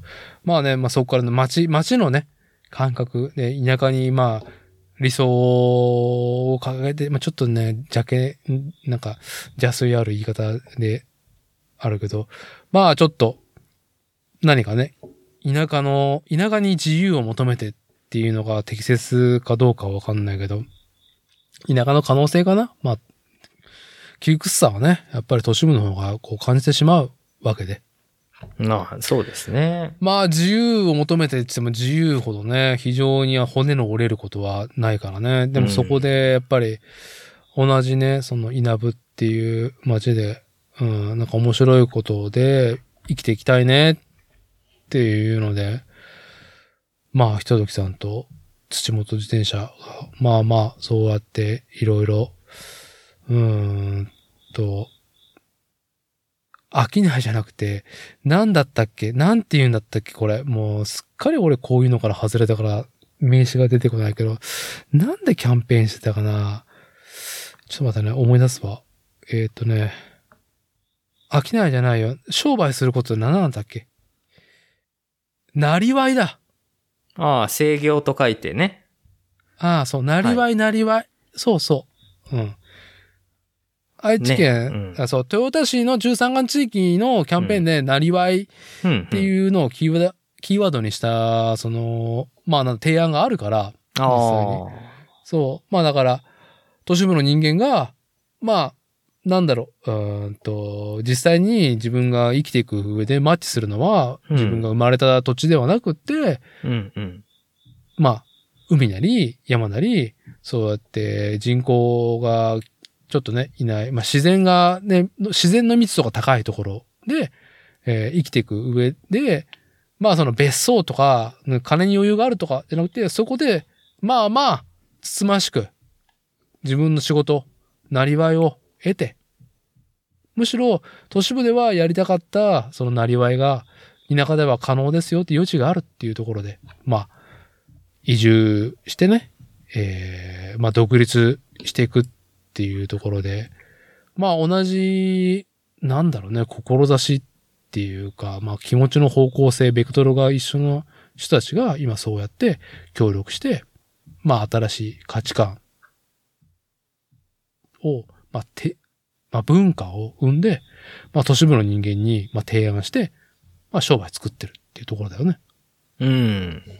そうですね。まあ、僕なんかはもう、あの、気が合うから、つるむぐらいの感じなんで、あんまりなんかね、そこまで大それたものはないんだけど、あの、でもそうですよね。小さいそういうなりわいを、まあ、なんかね、あの、土本くんなんか結構、稲部のその地元の観光協会さんかな？からちょっと、あの、部分、うん。まあ、フルタイムワーカーじゃなくて、ちょこっとうちでも働かないかみたいな、あの、ことも言われて、そういうの複合でいろいろやって、あの、稼いでいこうみたいな。い。や、もう自分、自分体で、なんか、体を動かして、なんか、うん、お金になるんだったら何でもやるっす、みたいな。うんうんえー、まあちょっと覚えれば何でもやる、やるっす、みたいな。っていうね。うん。まあね、彼、彼ね、そういうのを覚えてきちっとやるの上手だからな。うん。うん。あ、そうそう。あとあれ、あの、たまたまね、土本くんの奥さんは稲部出身なんですけど、あの、ご実家で空いてる土地がああって、で、しかもあの、あの、ミニユンボを所有してるっていうことで、あの、あ、あれ、何？嫁さんところのユンボなの？らしいらしい。あのー偶然行ったら会って貸してもらえるっていう、あの、燃料、燃料費は自分だけど、あの、バックホーいいよっつって言われて、マジであのバックホーめちゃ新しいじゃん。うん、新しい写真でしか見てないけど。感じ。うん。あ、さすが伊達さん。やっぱそこは、やっぱ、マジかレンタルじゃねえんだ、これ。うん、食いつきますね、さすが。食いつくよ。だって、いや、うちのやつよりも調子良さそうだなと思って見てたあ、。本当？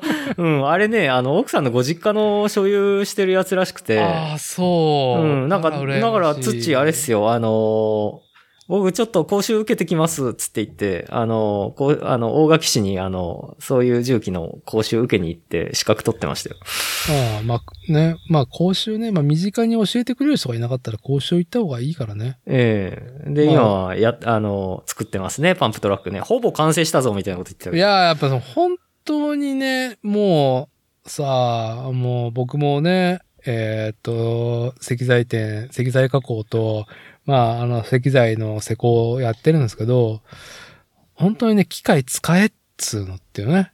うん、まあ、もそうです機械ね。化、機械化しろっつうの。うん。っていうね人間のね、時間とか命の方が高いですからね、今はね。そうそう。まあ、安いんだけどね、今。逆に。逆にね。まあはいね。。安い命を集めて人海戦術でやればいいんだけど、なかなかそうやってね、まあちょっと、うーんと、なんだろう、利益の交換ができないところがやっぱ田舎のちょっと辛いところがあるから、お金以外でもね。うんクフ、クフ王のピラミッドみたいにはいかないってことですね。行かない行かない、権威がないから。ええあの、そう。マジか、そう、パンプトラックね。だって今ちょっと、ツッチンとこのインスタ見て、履歴見てると、今年の1月はまあ全然平、なんかあれだよ。なんか、ユンボで平らにしてるな。ユンボで平らにしてるなぐらいだったけど、結構もう今、メインレーンぐらいはね、一本ね、貫通しそうなパンプのレーンあるよね。ありますね。では、あとなんかあれですね、子供用のあのキックバイクのコースみたいなのも作ろうとしてますね。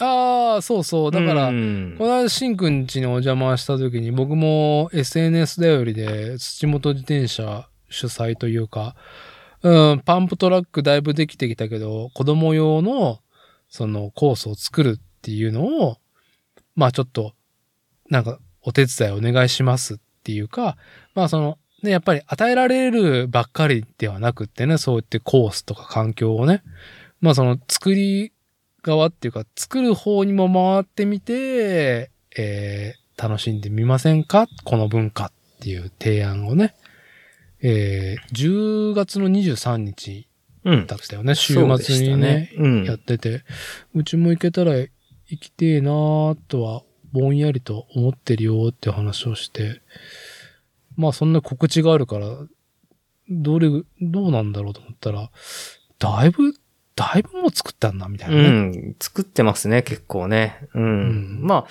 そう、その場所もね、あの、たっぺいちゃんと一緒に訪問したんで、あの、土あ、行ってきたんだ。うん、うんあの、乗っけてってもらって。うん。まあ、あの、稲部の道の駅から、あの、ちょっと登ったところにある、結構近いところなんですけど。近いよ。うん。全然道の駅から自転車で5分うん。かかるんか？ちょっとあれ？急な坂を登んなきゃいけないけど、まあでもそれ登ったらすぐあるっていう感じで。ね実距離自体はトンネル越えてすぐだもんね。そうそう、なんか元山城の、戦国時代の山城のあったようなとこ、近くらしいけど。うん、あー、そうね。そう、そんな雰囲気あるね。見晴らしがいいよね。そうそうそうそう、あのー小高いところにちょっとあるんですよ、ね。こにちょっと高さのある砦を作ったら。うん。はー。やってますね。やってるね。ね、あの、まあ、さっきのあのね、やっぱりあの、田舎だと帰、車でしか動かないから、帰ってね、あの、都市部のお子供よりも、お田舎の子供の方が運動不足で、運動神経がやっぱり悪いっていう統計が出てるらしいんですよね。いや、本当に、その、やっぱこれ概念というか、うんうーん、知識とい、知識の前に概念だよね、やっぱり。うん、うん。その、環境には恵まれてるけど、子供がね、はいまあ単純に言ったら走り回れる場所があったりとか、うん、うん、うん。うん。あるけども、それ、その土地だったりとか、その、両親、家族がさ、まあ面白いその自然な遊びうん。まあ健やかなね、子供がね、こう育っていくっっていう助力ができるその運動の提案というか、遊び方の提案がね、やっぱりその実は東大元暮らしででできてないっていうのがね、うん。あのーよくあるパターンで、まあ、沖縄の人から言わせると、まあ、これ、これは古い世代のね、うん。段階の世代ぐらいまでは、古い、やっぱりその、習わしが残ってるのって、海で遊ばねえっていうもんね。うん、うん、うんうん。海なんかで遊んでたら、ね、その、ね、漁とか、仕事以外で海に遊びに行ったりとかすると、やっぱり悪いことが起きるみたいな、怖いことが起きるっていう、その、恐れるものとしての概念で提案してて、うマリンスポーツとかって、実は地元の人はやらないとか、ああ、面白いですね。うん。でも、でも、これは世代が変わってきてて、うん。インターネットだよね。やっぱその概念の提案、概念がその、電気とインターネットが繋がってたら共有できるわけだからさ、うん、うん。海で遊ぶ、山で遊ぶっていうのはこういうのがあるんだ。じゃあ自分がそれを実行するには何が足りないんだろう、何が必要なんだろうっていうのが簡単にね、情報がさ、ね、手に入るわけだからさ、概念と実際にアクションするまでうん、の。うん、あね、しかも流通もあるからさ、ポチッとしてっつって。うん。うん、うん、うん。で、物が届くからさ、もし道具が必要なものうんだったら、うん道具が必要じゃない遊びもいくらでもあるからね。そうですね。それもやっぱりインターネットっていうもののすごくポジティブな恩恵じゃない。うん。非常に。そう。まあだから、こうやってね、うーん、本当に保守的というか、概念ないイコール、新しいものに対しての抵抗って言ったら半端ないから、うん、うん、うん。まあ、ツッチね、挑戦してんなとは、ね、すげえなとは思ってるけど。ああ、やっぱり子供に使ってほしいみたいですけどね。あのーまあそうね。はい。そう、パンプとキックバイクのね、コースをね、地元のね。う。うんん。本当に子供でも行ける距離でもね、あの、意外に住宅地感があるエリアがあるから。。まあ集落ですすよね、いわば。うん。今日あそこ行こうぜっつって、自転車で、パンプトラック行こうぜっつって、全然あの、なんだろう。パンプトラックで遊ぶようなね、あの、シートが全然上に上がらないさ。うん。そういう専用車両でも、立ちこぎで、でもね、子供でもね、たどり着けるくらいのね、非常に、うん、あのー住宅地、集落から距離がそうもないからね。いいよね、うんあそこの。そうですね。まあ、うんあのーやっぱり地元のね、子育てしてる人たちも、やっぱこう、そういう運動するね、あのー場所とか、そういう機会がなかなかないから、うん。うん、結構あれみたいですよ。あの、稲部のお隣のあの、土地元とかでやってるあの、おいでんトレイルうん。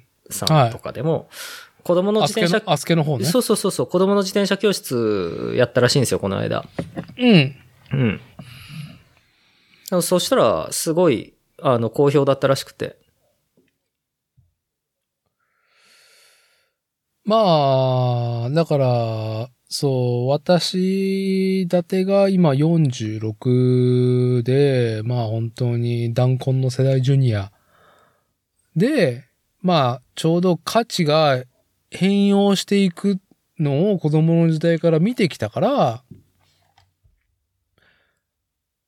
まあ、逆に固定概念を家をなしにぶっ壊されて黒しかねえじゃねえかていうところもネガティブなところではあるけれども、まあまあ、新しいものに順応したりとか提案したりっていうのは、まあ慣れてる世代なんだよね。うん、まあ、あと、やっぱりもう、あの地域に今会えている人たちって結構移住組も多いらしくて、結構割合的な最近ね。まあね、あの結局、うんそもそも土地にいた、えー血族は、ほとんど、その土地に残らず、都市部に行くわけだから、うん東海圏も外れてね。うん。まあね、その余地をね、あの、いやまあ、いろいろ一筋縄ではなかったとは思うけどね、ほんといろいろと。うん。うん。まあ、土地の人間がね、まあ、近くに。俺はもう本当に、まあ、パンプトラックとか、まあ、やろうと思ったら、まあ、やれるけど、いや、目をつぶって、それまでのプロセスを考えると、本当にめんどくさいからやめようっていう。手を動かしたらやれるのは知ってるけど、まあ、うちもね、土地の仕事をやってるわけだから、非常にローカルなうんうん。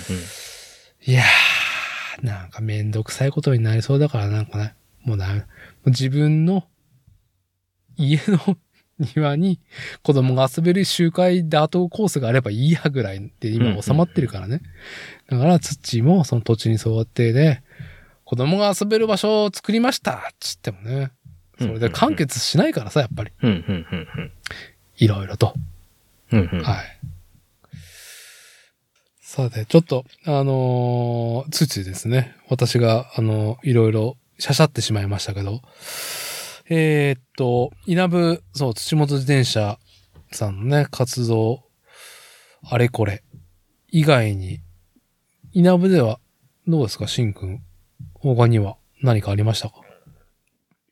あ、そうそう。あとはね、うん、あの、うちでフレームを制作させていただいた、それこそあの、イナブベースプロジェクト、あの、はいイナブのね、あの、先ほどの伊達さんの紹介にもあった、あ豊竹工業さん、えーシートの制作をされてる会社さんの、あの、イナブのトレイルを耕すのをやりながら、もう会社で、あの、メーカーで勤めている、神奈川からね、あの、新卒でこう、あの、はい。来た、あー遠藤くんっていう、遠藤さんっていう、うん、まだまだ、おね、若いね、え、25とかだよね。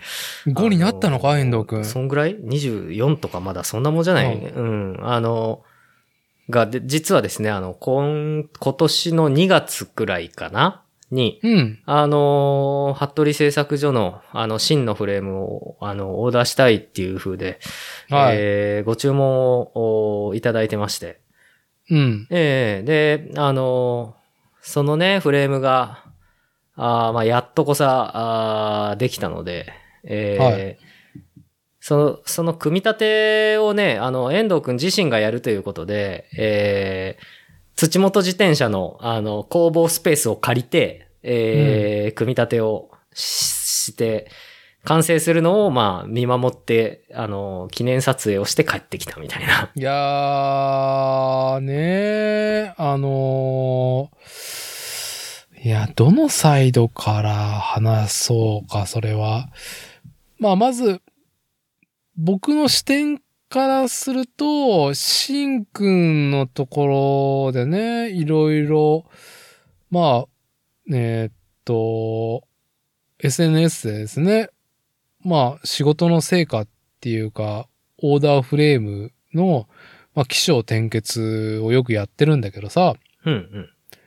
まあ、その中で、まあ、起承転結のケツって言えば、アトリエキノピアさんで塗装をね、ああ、そうですね。あーオーダーフレームは最近多いでね。、えーっと、タイヤ、ホイールと、まあ、コンポとか、いろいろパーツが組み上がる前のフレーム単体の状態で色が塗られたっていうので、まあ、気象転結、こちら、あの、仕上がりました。つって、新服部製作所のインスタ並び SNS で紹介していくんだけども、まあ、グラベルロードができました。つって、またアトリエさん、アトリエキノピオさん、またなんかエロい、エロい塗装されましたね。っていうので眺めていて、ハンマートーン塗装ね。うん。ハンマートーンってね、あの、あ、ハンマートーンね。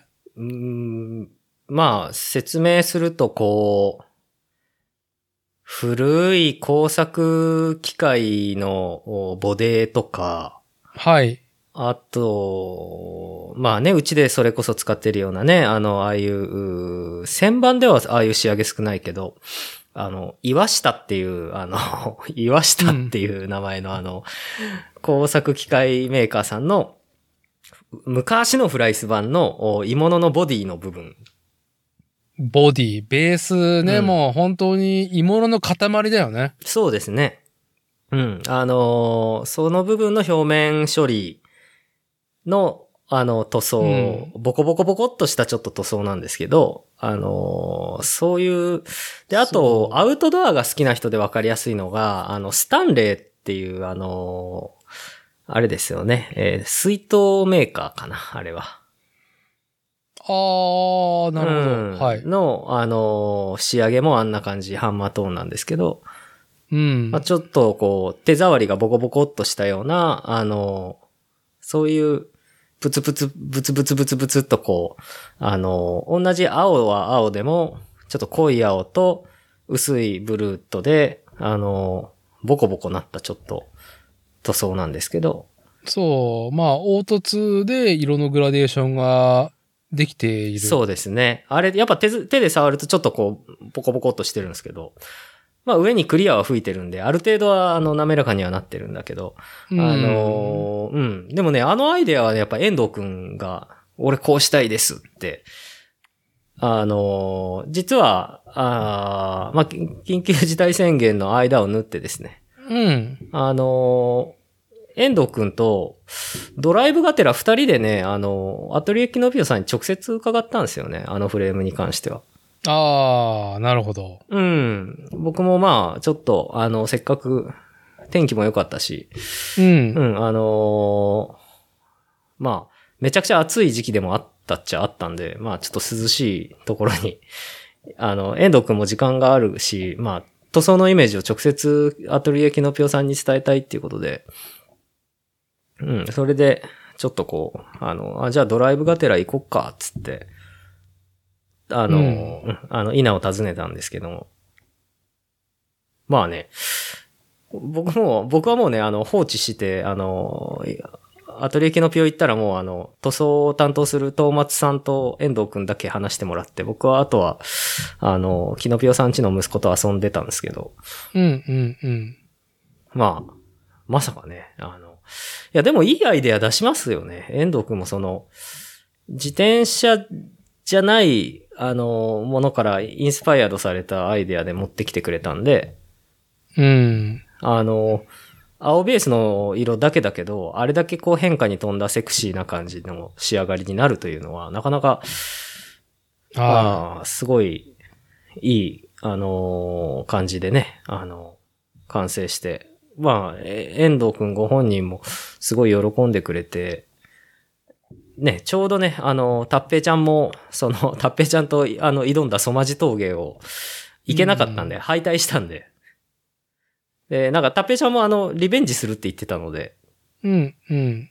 なんでまあまた、ちょっと10月か11月かどっかで、あのー遠藤くんも自転車が完成したから、どっかで都合を合わせて、あの遠藤くんも一緒にちょっと、グラベル、ソマジ峠一緒に行こっかっていう話はこの間してましたけどね。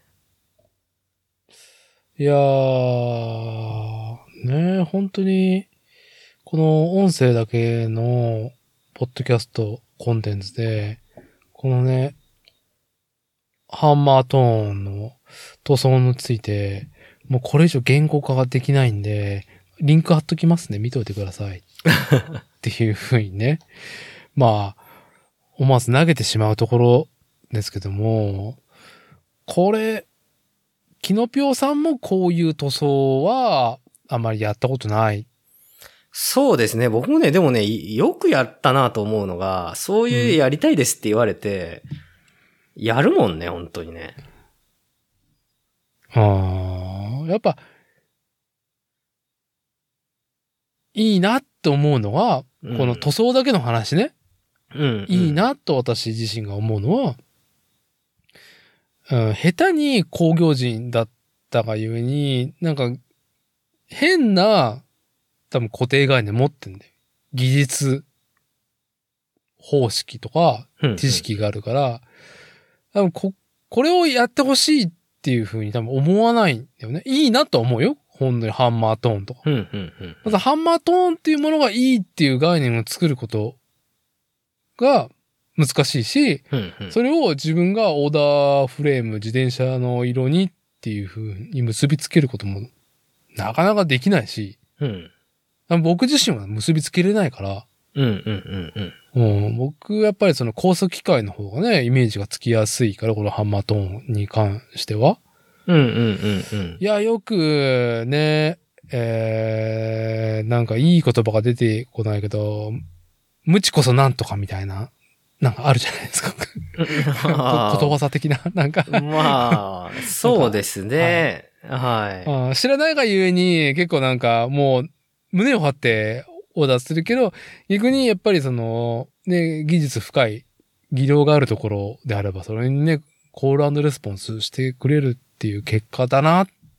うん、よく、いや、じうん、よく形になった。すごいなと思ってう。ん。え後まあ、で、いろいろすげえなって。うん、そう後で聞きましたよね。どうやってやったのつって。うん、うん、うん。なるほどね。あ面白い。なんか、やっぱり、その、お担当してくれた、あの、キノピオのトーマツさんも、うんあの、トーマツさんってね、あの、なんと一宮出身の方なんで、同郷、ほぼ同郷なんですけど、うん、あの、うん、なんかやっぱり、そういうその、どうしても、あの、自転車っていう、あの、固定概念があると、うん。意外にその、もうす、もうすでにある、う大手メーカーの、おー配色の、おーそのまんまを持ってきちゃったりとか、はい。うん、ロゴの配置だとか、色の、組み合わせとかも、自転車から来ちゃってるっていうオーダーよりも、うん。やっぱりそういう全くう別のところからの視点からのアイデアのおものを持ってきてもらった方が、面白いものができることが多いっつってましたよね。なるほどね。うん。まあ。まあ難しいけど、ちょっと、ちょっと考えると、え、どうやってやんのこれ？えっ、と、先にこれ、こっちの色塗って、その後その上にそれ塗った後、わざとちょっとこう、おペーパーとかで荒らしてわざとこういうと風合い出すのかとか、うん。いろんな手法があるらしいんだけど、え、どう、どういう順番でやんだとか難しいらしいんだけど、やっぱり、あの、出来上がったものが、あの、今までない、見たことない自転車のアウトフィット、見た目になるっていうのは、やっぱり作っても、作ってる側も、やっぱりその、作った後に、あ、作ってよかったなっていうふうに思うっていうのは言ってましたよね。なるほど。作家冥利に尽きると。うん、そうですね。いや、本当にね、あの、リスナーの皆さんには、あの、絵がないことに対して、なんか、え絵じゃないと伝われないことを延々と喋って、まだ続けてしまうことをちょっとね、ご了承くださいっていうか申し訳ないなと思いながら、あのー我々がね、まあ、親愛、信奉する、アメリカの西海岸のさ、フレームビルダーたち、ナイスなおじさんたちうん。が、まあちょいちょいやってるのは、古い車とか、古い、えーっと、レースに出る自動車だよね。車、レーサー。うんうんうんうんクラシックなあの、クラシックなあのドラッグレーサーみたいな、ね、車とか。ね。うん。まああとオートバイとかから、か。本人たちが車が好きとか、オートバイが好きだっていう。はうんそれは自分たちが、えーっと、まあティーンだった時から見てきたものだったりとかってストーリーも含めてその時代の車？のレース、特にレースに参戦しているとね、スポンサーカラーをまた、まとったりとか、オリジナルのものがね、ローカルで実はあったりとかっていうので、それをね、自転車に落とし込む手法っていうのは、まあよく見たわけじゃん。それでも、なかなか、なんだろう、えー、自転車カスタムメイド、ね、オーダーメイドのものっていう、そうする中ではね、非常に、まあ、前衛的かつ少数派なね、とんがったことだったんだけど、うん。それとまた違うからね、車が自動車からっていうインスパイアでもなくってね。ああ、そうですね。まあ単純なマテリアルの仕上げからインスパイアドされてうん。いて、まあでもどうでしょう。一応アウトドア製品に多いみたいなんですよね。アウトドア製品から来てるリ、あの、インスパイアドなのかもしれないですけど。うんう。ん。いいやー、まあ、ね、まあ、あ、そっち、そういう視点から来るのかっていうのはすごい面白いアプローチでも。面白いうん、びっくりドッキリな結果ですよこれええはい。うん。あれはね、本当グラベルバイクと言いながら結構ね、ツーリングに振ってるバイクなんで。ああ、そのジオメトリー的にはね。うん。うん。なるほど。まあでも、アクロを走るための太いタイヤも履けるような、まあ、いろいろ、うん、うん。あの、設計が落とし込まれてるっていうとこうん、ろなんだよね。うんうん。そうですね。うん。ああで、ね、ししかも、新服部製作所のね、まあテーマカラーである、まあライトブルー、スカイブルーというかね。ああ、そうですね。あれブルーで、うん。うんあの、いや、かっこいい、本当いい感じで、僕も好きなフレームで、あの、作れてよかったなと、本当に思いますよね。これね、う本ん。当に、なんか、ね、色塗るのって本当難しいなって、ね。いや、まあ難しい、俺。塗装やる自信ないな。難しいうんよ。ね伊達さんのことすげえなと思いながら見てますよ。何が？プラモ、プラモ。じゃあ、あれはやっぱりうんね、本当に、あのーね、私が、あの、進歩してね、あのー楽しんでいる、我々がね、まあ、こっち、私が楽しんでいる、うんうん。まあ、模型の楽しさをシェアするサイト、ニッパー .com で、まあ、もちろん色の話とか、色で遊ぶ提案がある中で、うん。すっげえ面白いことやってるなと思うわけよ。本当に。はい。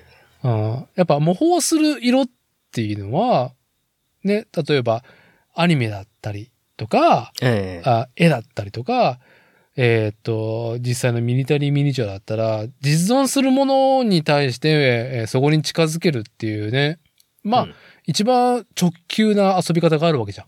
はい。そこにオリジナリティっていうのを入れ込んで自分のその想像力をね、落とし込む遊びがあるんだけど、さらにそこからめちゃくちゃ外れて楽しいなっていう提案があって、それの模倣はできるんですよ。ニッパー .com うん。さんのライターさんが、あー例えばミニタリーミニチュアを非常に発色のいいライトグリーンで塗ったりとかね。うん、うん、うん。これでよしとか。まあ、金色、銀色とかで塗ったりとかね。うん、うん。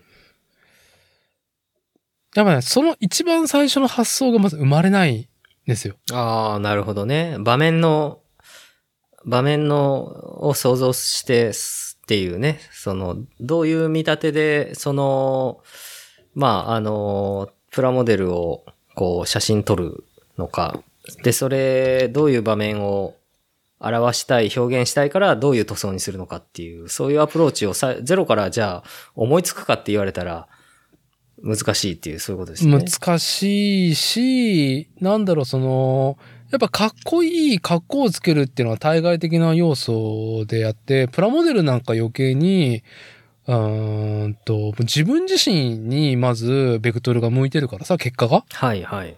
色を塗るってことにうん、うん。対してね。うん。だから自分がこの色で、まあ、単色でも一色だけでも塗り塗り切ったら楽しいかもしれないっつって、まあ筆塗りしたりとか、エアブラシだったりとか、スプレーガンでね、塗り切ったりとかするんだけど、うん。うーん。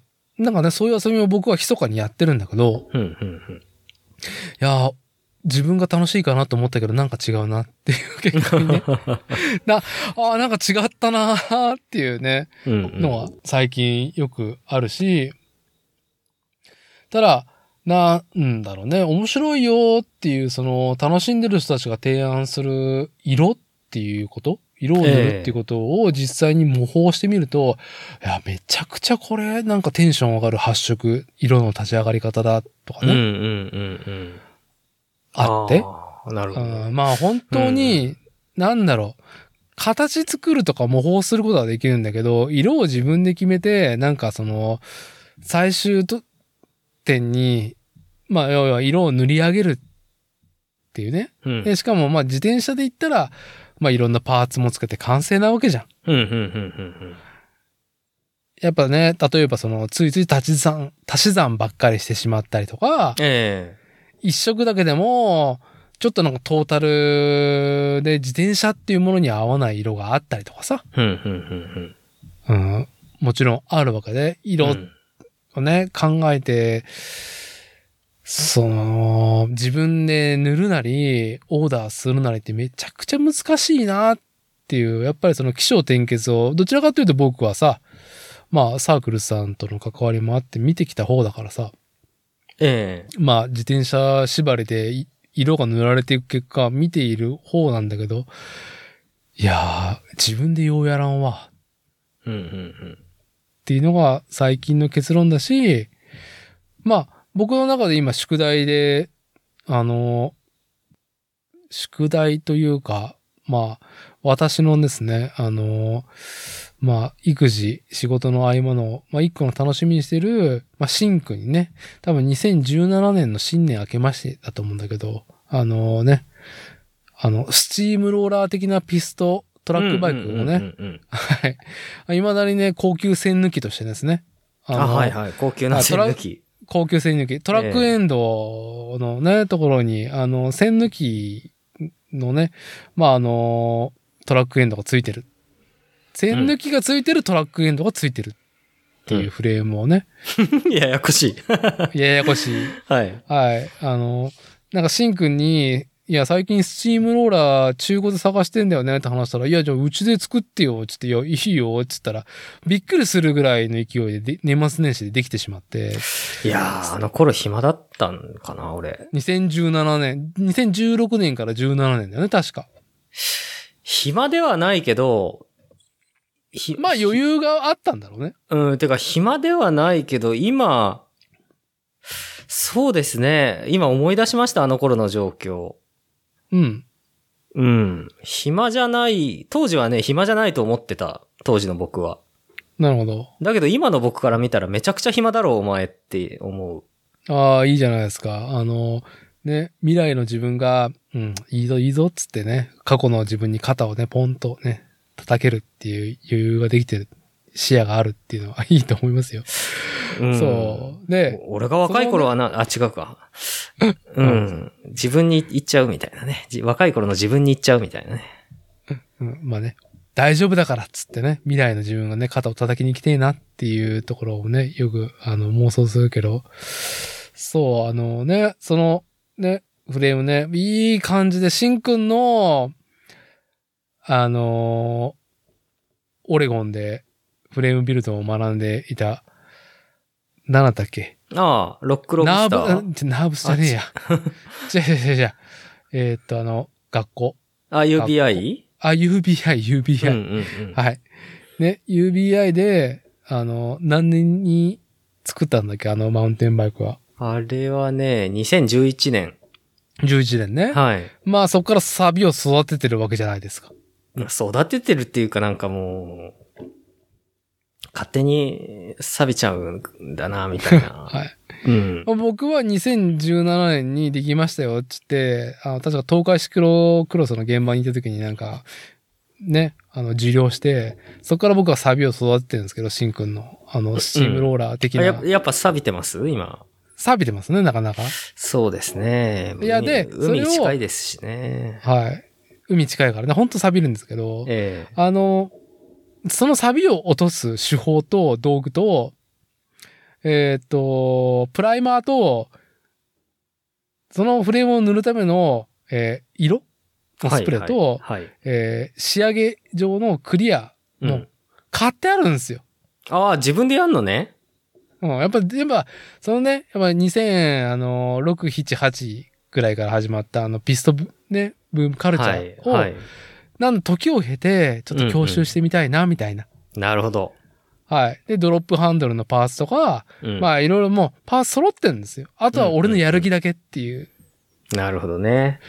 いやー、でもね、ね、つちょっとい、色も育、あるから、うん。まあ、やろうとしてるプランはあるんだけど、うんうん。いや、迷うよね。こういう、あの、キノピオさんのね、と、あと、ユーザーのね、そのやりとりでこういうものが生まれると、なんかすごいものを前にすると、なんか、いや、まあなんか俺、まあいいかって。俺、俺まあいいか、つい思って、うん。すげえなって思うけど、今自分がやろうとしてることが本当になんか自分が満足いくものになるんだろうかっていうね、怯えね、怯え。怯えの話です、これは。満足いくものって大体できないですよ。満足したことないですからね、作ってて。おほうん。ー。いいですね。常に、まあ、えーいろんなね、手を動かした結果を前にして、なるほど。あれ、私はまだ探求の旅の途中だなって。それはありますよ。もっとなんかうまくできたはずだとかは絶対ありますね。これうん完璧っていうのはないな、ないですね。いや、完璧って言うけど、口で言ってるだけっていう僕ひどい部分あるんですよね。いや、完璧だああ、俺、俺最高っつって思うんだけど、それね、口に出してるだけで頭の中では絶対思ってないなあー、まあ、手短に言うと、やっぱり、間違えないとか考え直さないっていうのは、やっぱ教祖の仕事なんですよ。うんうんうんうんうん。まあ、教祖っていうか、あのーそうですね。こう、対外的にはね、対外的な絶対者うね。ん、対外的にはそう、完璧に決まりましたって、うん、あのーこう、言っとかなきゃいけないですからね。まあ、本音と建前ですね。そこはね。うん。で、まあ、やっぱ探求し続ける人っていうのは、うん、なんか、まあ、足りないな、足りないなっていうことを、うん、結果を前にしても、自分が手を動かした結果を前にしても、足りねえな、っつって、うん。まあ、また次に赴くわけですよ。そうですね。まあ、次しかないですからね、もう。うんうんあのね、ほんの白深い知識ある人ほど、分かったって言えなくなるっていう。言えない。うん。うん。浅いところで、朝食やる人は、分かったって言ってね。うん。あの、分かったカリスマ商売とかするんですけども。自分分かってますよ、みたいな。うんうんうんうん。まあ、そういうが、そういうのはできない性分っていうところでね。そうですね。なんかずっとわかんないですとか言ってるからね、お客さんになんか聞かれても。ああ、でも逆に、それは、それは、いや、いやどうなんですかねっていう返事から始まるぐらいね。いや、わかん、わかんないっすけど、え、あわかんないけど、まあ一緒に考えますかっていうところから始まることが多いです、僕は。ーまあ、ちょっといい感じで酒が入ってんから、真面目に返してしまうと、それに関しては、まあ、高度成長期の呪いがずっと続いているし、まだしばらく続くと思うんだけど、はいはい。その、うーん、古典というか、なんだろう、今の、なんだろう、世の中の情勢にマッチしてないところ？うん。から脱することでは言うと、間違いなく、なんか、その、今までのそのね、分かったってね、うん。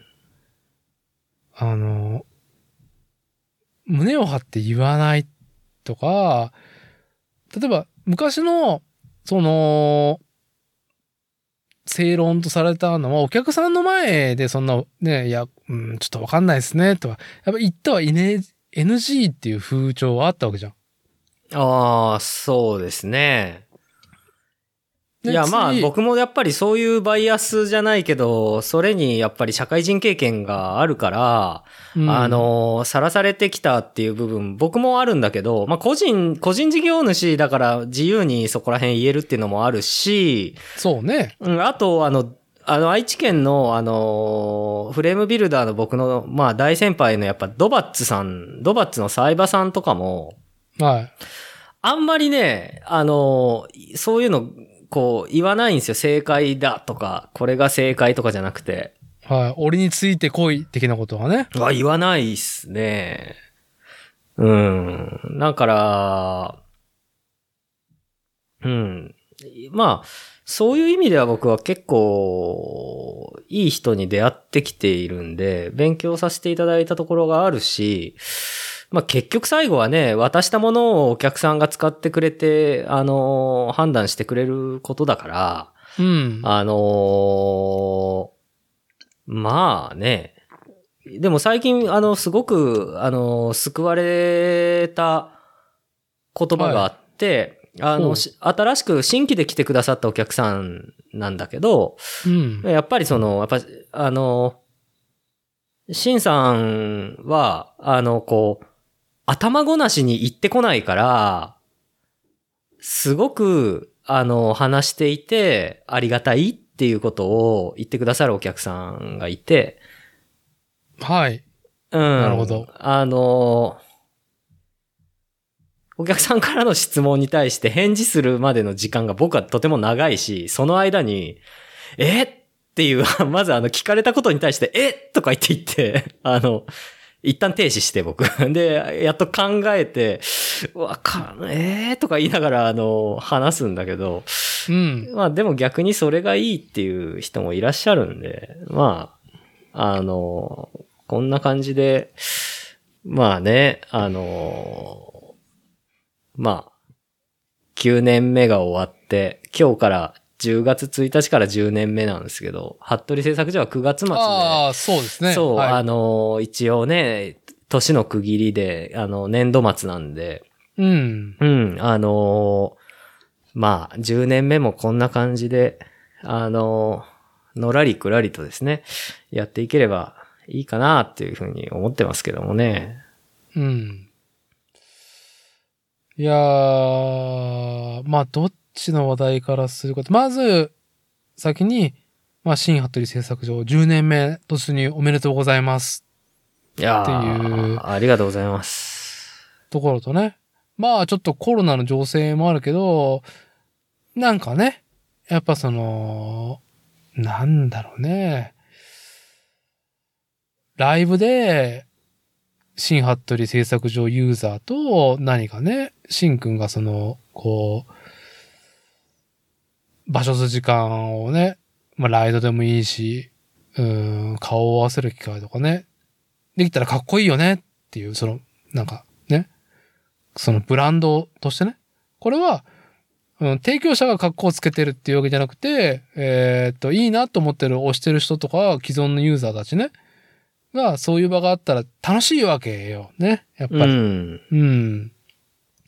そういうのをね、なんかコロナの情勢でね、なかなか人が集うのが難しくなってしまってはいるけども、できたらいいよねっていう今年度中にね。そうですね。まあね、あの、だいぶ日本もみんなワクチン打ったりとかして、こう、うん。ちょっとずつ、ね、あのー治療薬の話とかも出てて、まあ、あのーまあ、少しずつ良くなっていくと思うんでね。うん。まあ、うんできたらいいですね。はい。できたらいいねっていう、まあ、新服部製作後の10周年は、まあ、これで終えるけど、話は。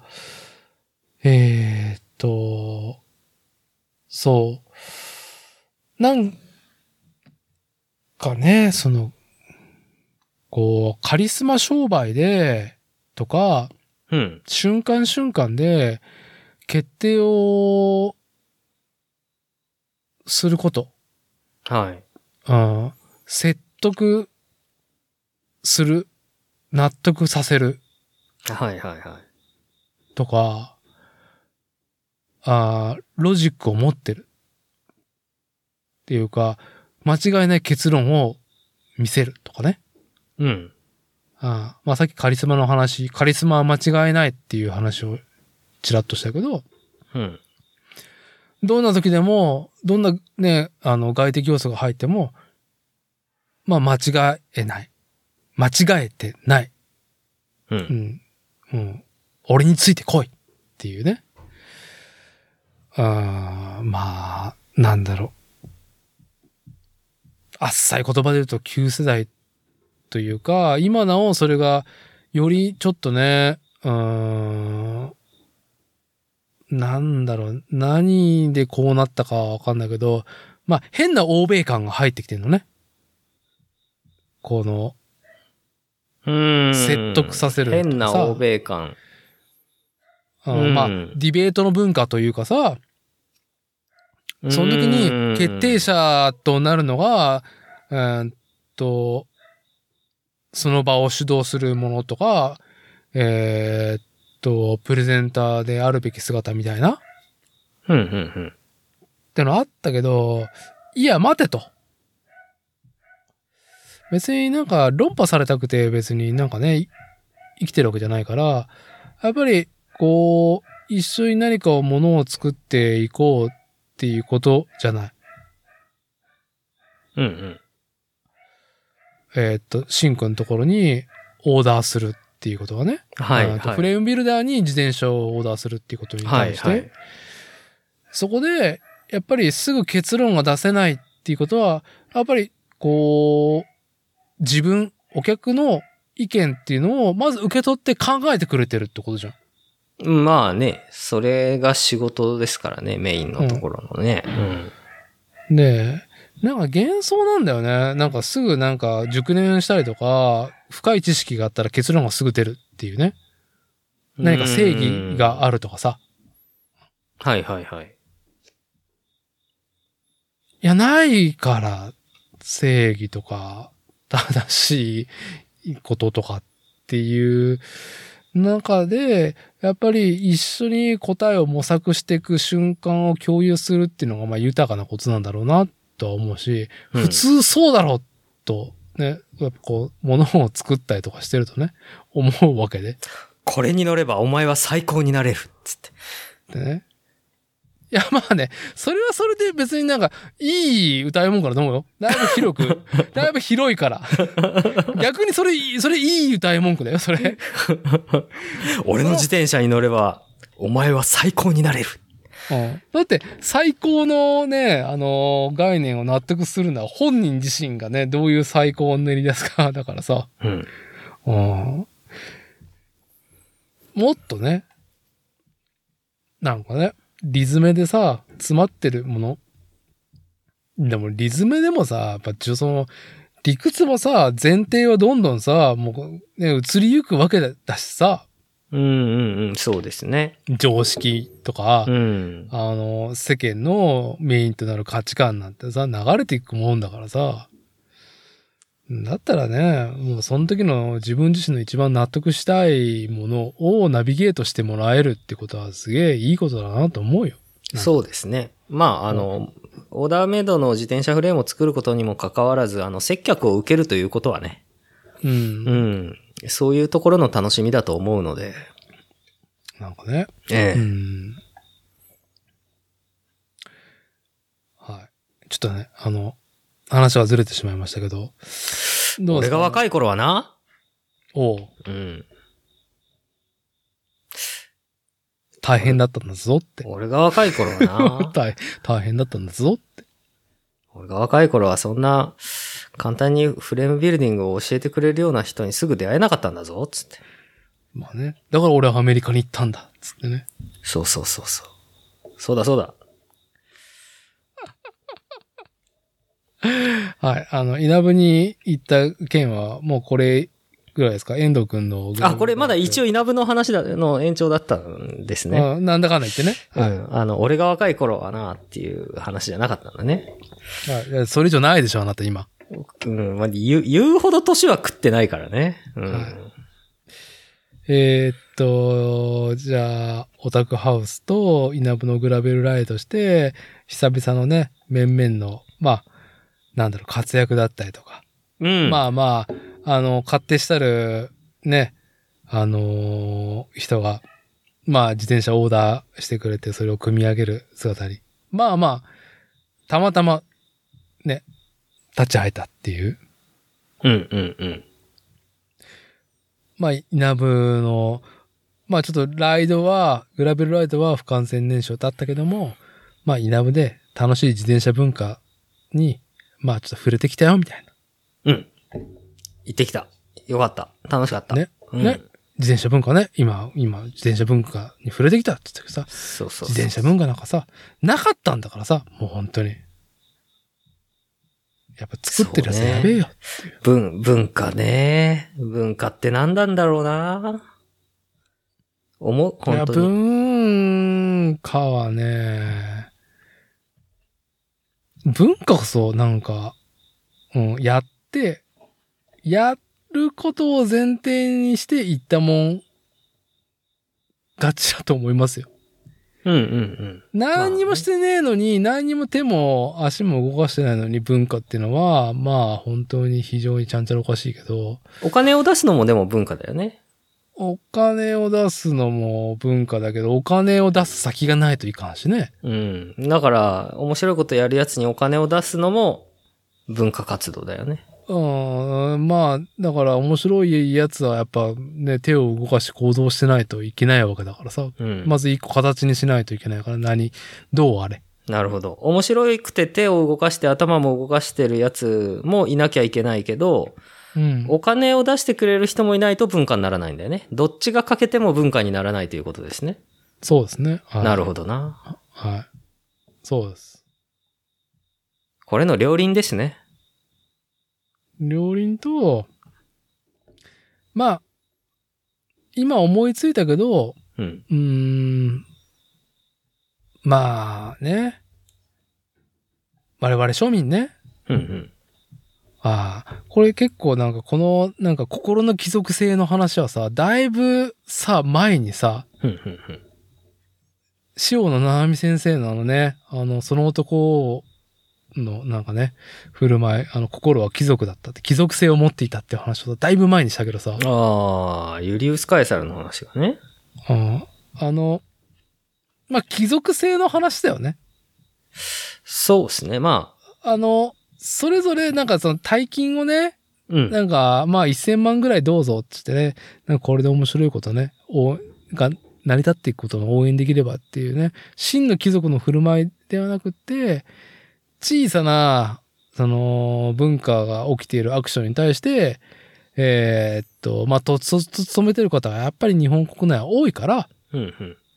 ね、まあまあね、やりくり大変だと思いますけど、まあちょっと、自分が気持ちいいっていう風に、こう思いたいっていう欲があって、ちょっとね、それに対してお金があるんだったら、何かその注ぎ込む対象。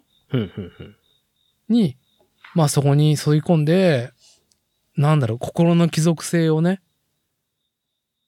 俺の、俺の中にある貴族がなんかね、こう満足したいっていうのにお金を使うっていうのは、まあ、いいよねっていう。そうですね。まあ、アティチュードを持つっていうかね、その、まあ、態度と言いますかね。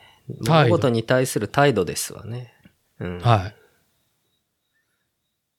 まあ、手を動かして何かを提供する側だろうが、それに対してお金を出す側だろうが、うん、あのーまあさっきのね、貴族性っていうのは面白い、面白い言葉なんだけど、うん。あのーまあ、要は、切符の良さっていうところですよね。手を動かしたりとかして物作ったりしたり、面白いこと企画する人たちって、やっぱり、まだ見返りがどれだけあるかわからない中でやるわけでしょそれを。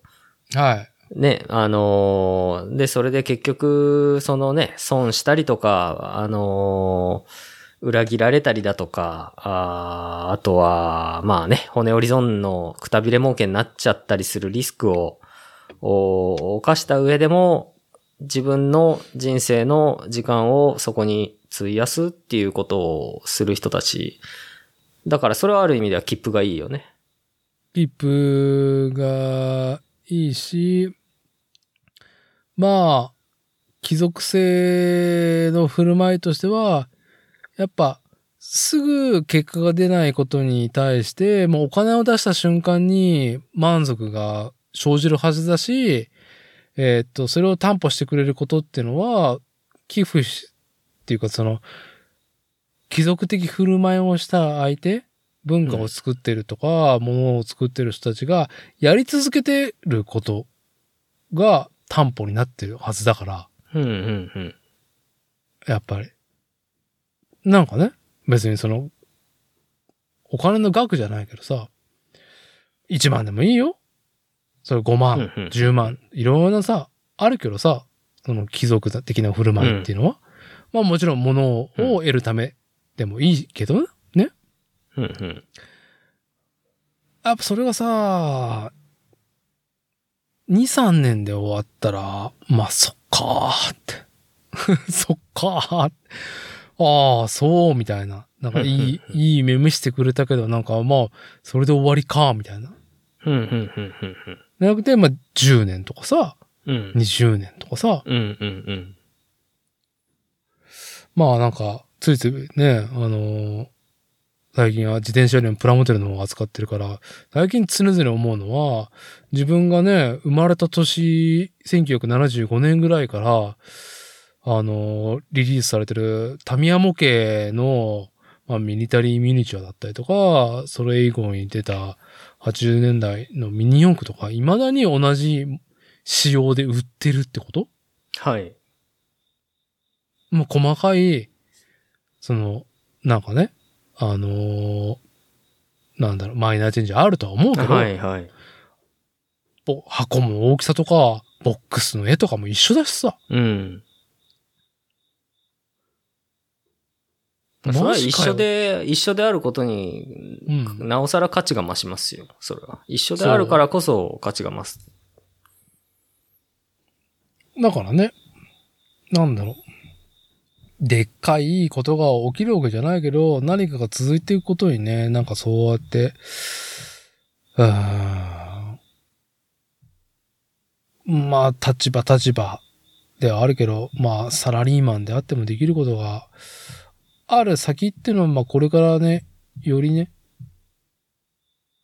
あの、生まれていくし、まあ、クラウドファンディング商売とかにね、あの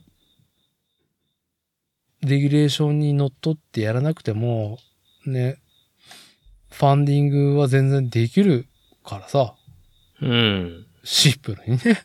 物売ってるんだったら物買やいいわけだしさ、そう押したい。押したいんだったら、まあなんか、飯食いに行きゃいいし、飲みに行きゃいいしさ、うん。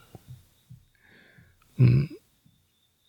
誰っていうところに中抜きされるクラウドファンディングよりかね。まあ、まあね。まあでも、クラウドファインディングはね、あの、お互いうまく使い合ってる部分もありますからね。うん。うん。本当にお金がない状態でクラウドファインディングやってる人もす、ところも少ないでしょ。あの、うん。僕もだって思うもんだってあれ、銀行からお金が借りれて資金調達ができて、それの開発とかプロジェクトを動かす、ね、あの、当面のお金をもう銀行からの融資で確保しときながら、クラウドファインディングで、えーっと、まあね、クラウドファインディングで、あの、資金じゃなく、資金もだし、資金だけじゃなくて、プロモーションして、あの、一緒にクラウドファインディングに付き合ってくれる人たちと一緒に、あのーものを作ってるとか、自分たちのね、あの、会社を作ってる、めブランドを作ってるっていう意識を植え付けるっていう道具としては、クラウドファインディングとかすごく面白いなって思いますよね。まあまあ、インターネットと親和性がね、いいコンテンツとか商材だったらね、うん。ま余計ね。そうそう。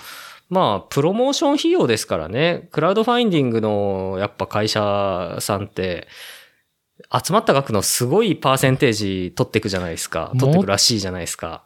持っていくよ、うん。だから、あの、本当は、スタートは、スタートするときに、あの、資金に心もとないところがやるべき企画じゃないんですよね。本当は資金に余裕があるところが、資金本当にあるのに、あるのにクラウドファインディングやるっていうのが本当は一番し仕事としては成果を生むやり方になるのかな、いや、なるんでしょうね。まあそれがもう常識らしいですけどね。事業やってる人たちからしたら。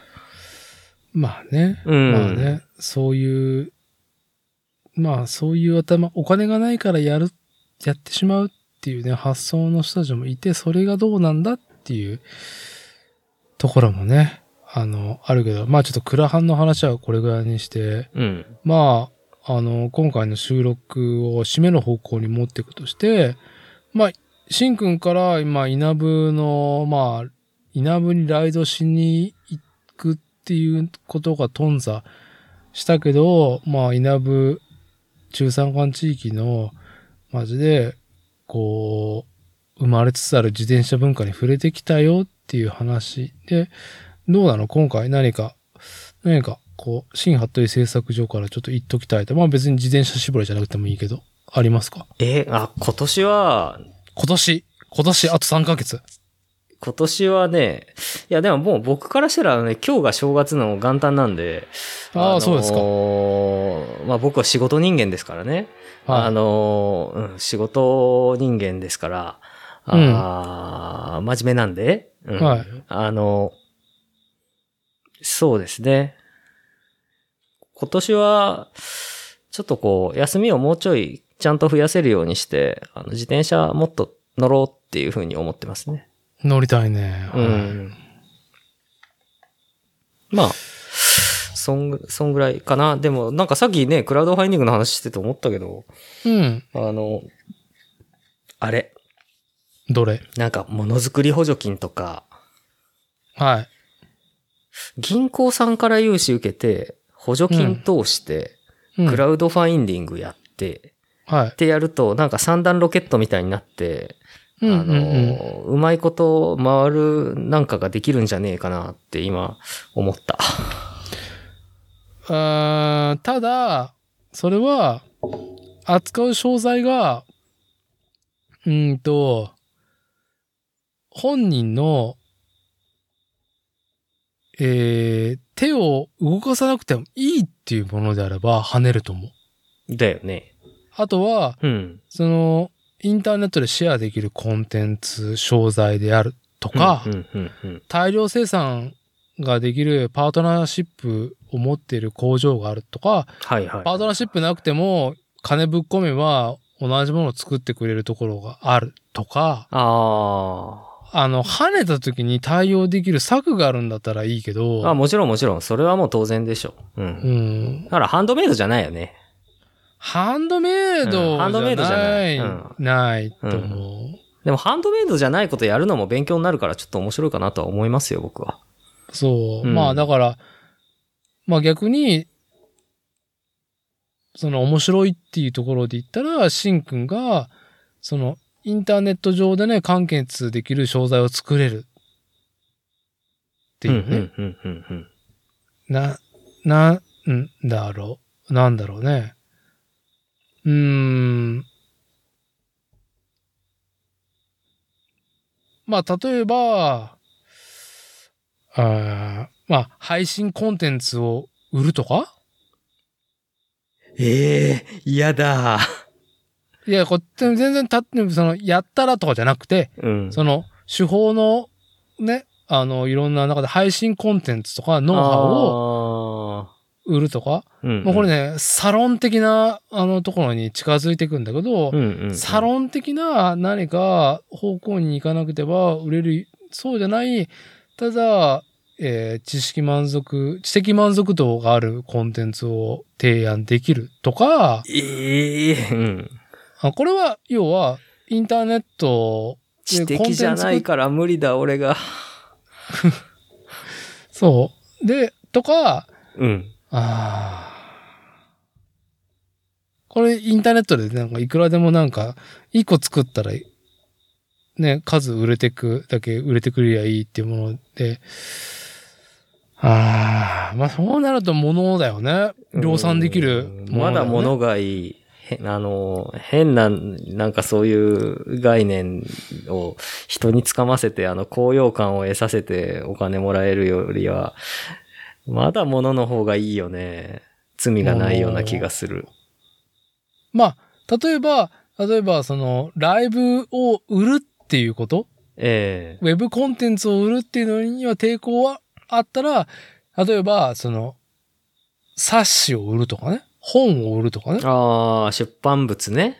うフんィジカルなものにするとはい。かね、はい、はい。この、なんだろう、方向性は一緒だけど、デジタルか、フィジカルかっていう話になるし、それ以外だと、なんだろうな、僕が最近なんか別に T シャツとかに興味がないっていうのがあって、うん、T シャツとかじゃないもので、あーマッチするもの？で、うん。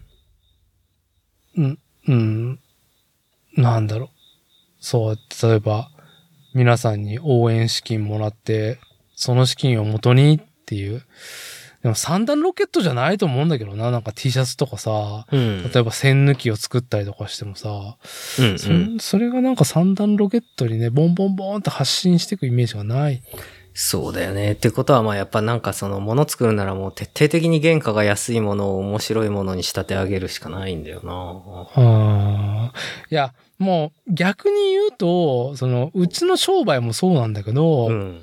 そうやってなんか跳ねることだったりとか、デジタルコンテンツですごく、例えば、まあ、投資投機にな、の投資投機の対象になったりとか、うんうんうん。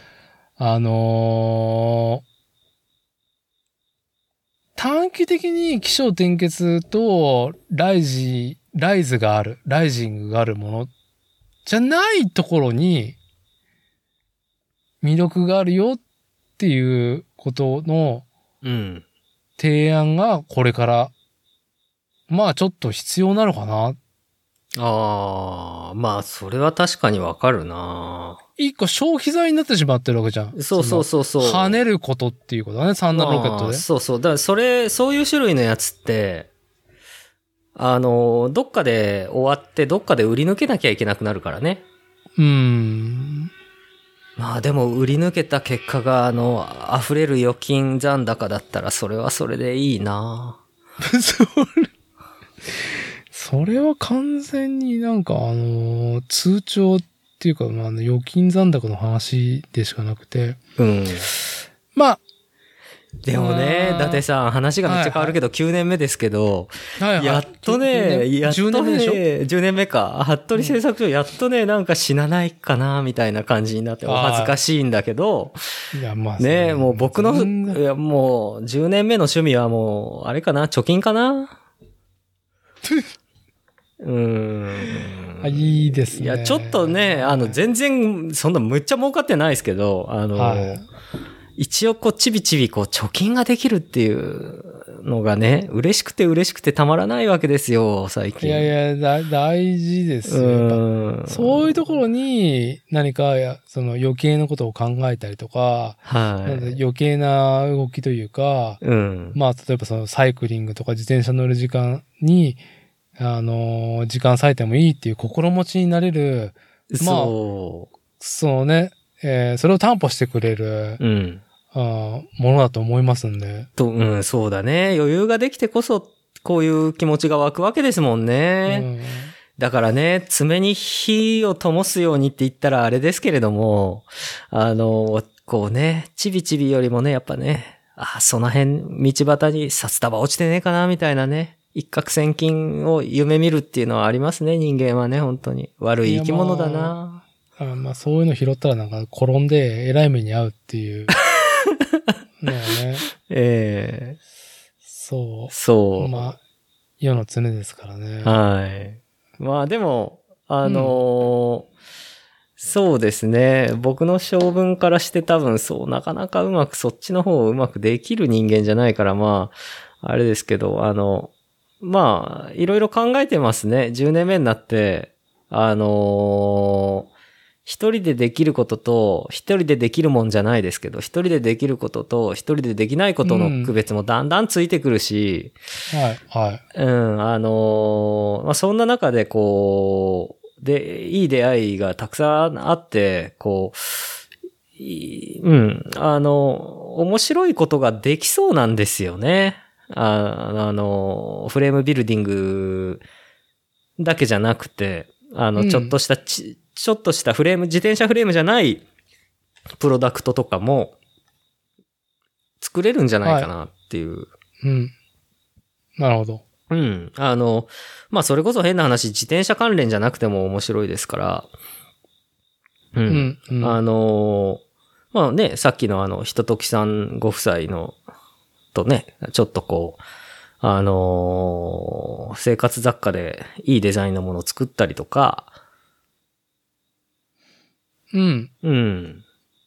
まあ、そういうまあ。ことをこう、まあ、僕が作らなくてもね、協力してくださる協力工場さんみたいなので、うまいこと、ね、あの、ある程度、こう、多すぎず少なすぎずのロットで、あの、ものづくりできたりすると面白いかなっていうのは思いますよね。う。うんん。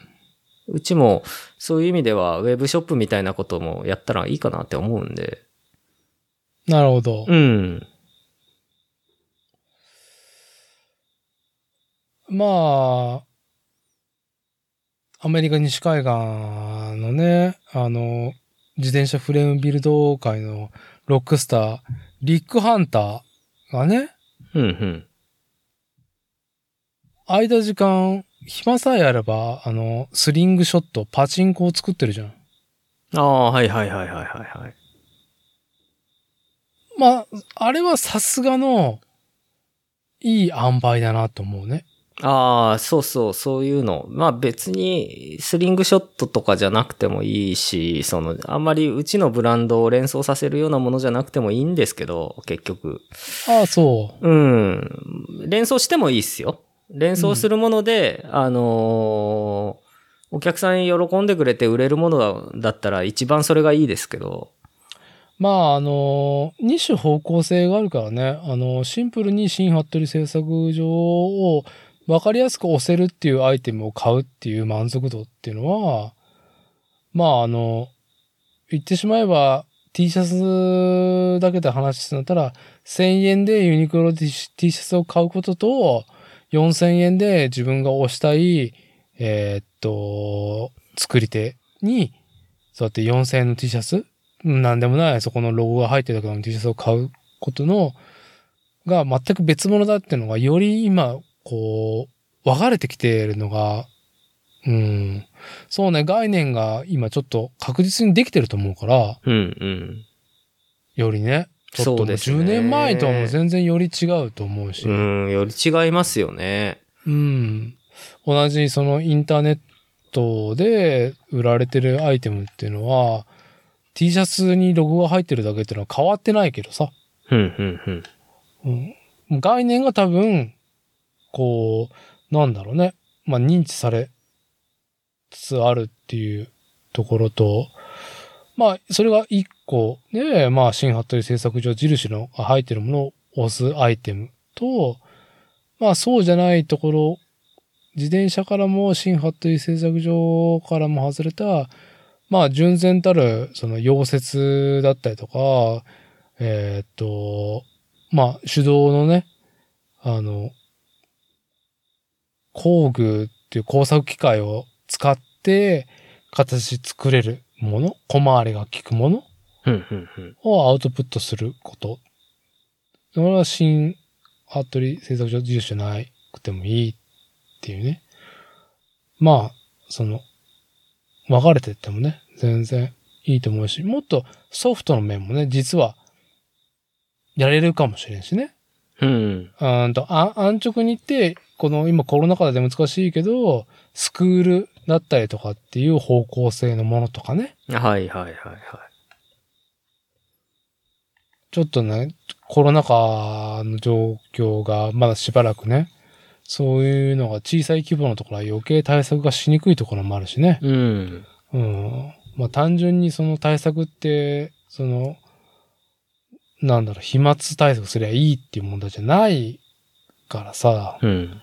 やっぱりいろんな状況にでもね、対応できるっていうことにしんとかんから。うん。いや、とりあえず10年続いたってことはね、10年マジかって感じですよ。素晴らしい。10年。ね。なんか、あっという間だったような、長かったようなね、感じですね。まあ、どうでしょうか？あの、やっと一人前になってきたんじゃないかな？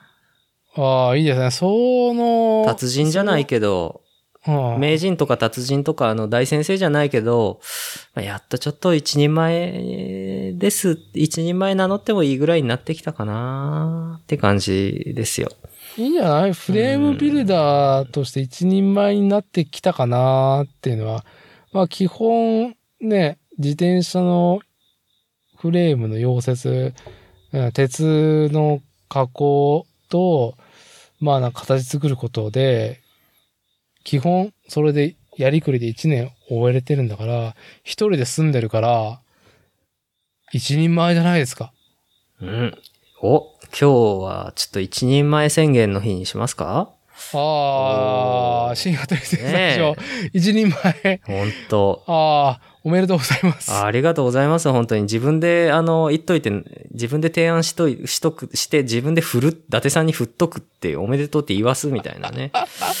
うん。いやいや、大事大事。いや、もうさ、大ね、サラダ記念日ですね、本当に、本当に。大事。サラダ記念日はだいぶ遠い。うん。だいぶ遠いし、だいぶ伝わらない。はい。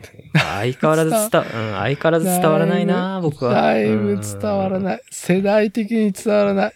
まあでもいいかあの、どの年齢が客層か知らないけど、我々のね、私立ての世代には響くことですから。はいはい。本当ね。響くとか知ってるっていう。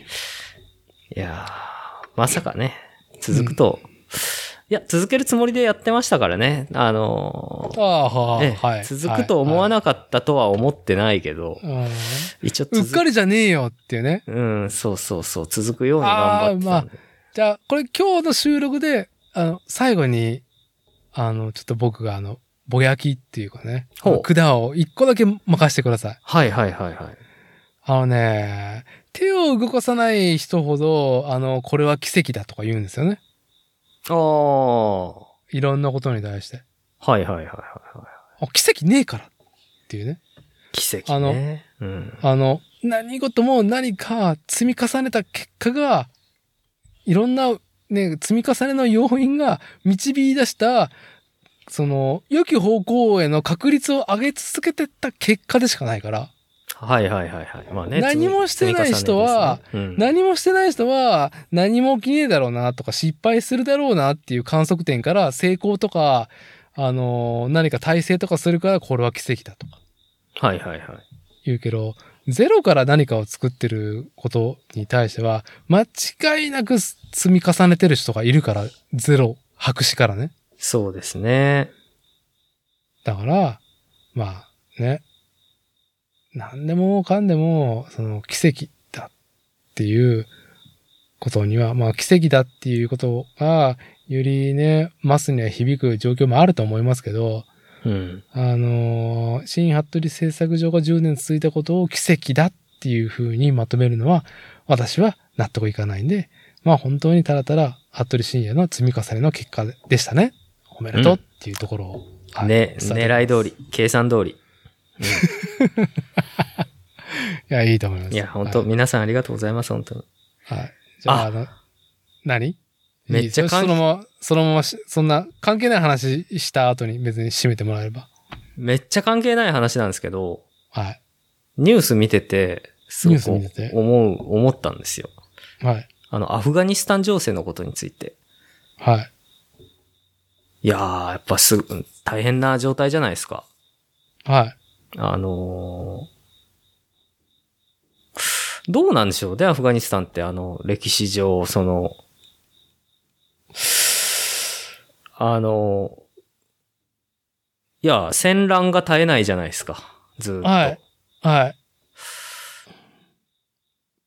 この、本当思うんだけど、まあちょっと別に差別じゃないし、ああいう民族がダメなんだとか、イスラム教徒がダメなんだとか、うん。そんなことは僕は全然関係ないことだと思ってるんですけど、はい。歴今までの歴史の履歴上、これまだちょっとこれ深掘りしようと思ってるんですけど、うん。あの、昔シルクロードだったでしょ？アフガニスタンとかあっちの方って。はい。で、交易で栄えてって、うん。まあ、商売人が物を持って行ったり来たりして、物を右から左に流すとか、うん。それでお金を得たりとか、で、その商人たちを襲う盗賊もいましたよね。はい。武装組織とかね。はい。あのーそういう集団がね。はい。これちょっと運が悪い地域って言ったら、それもちょっと差別的なんですけど、あの、たまたまやっぱりそういう歴史を辿ってくる、辿ってきちゃったっていう国なのかな？国っていうか、っていう地域なのかなって思った。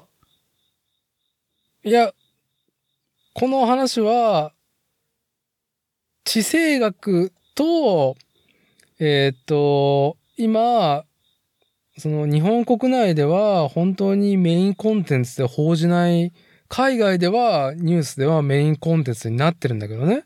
ああ。うん、ずっと一面、海外では一面トップはアフガニスタン情勢なんだけど、日本はなんかぼやっとしてる感じ。あ、でそう。うん。はい。地政学に基づいて私のね、考えあるんですけど、うん。まあ一旦今日の収録はこれで閉じて、あれ？はい。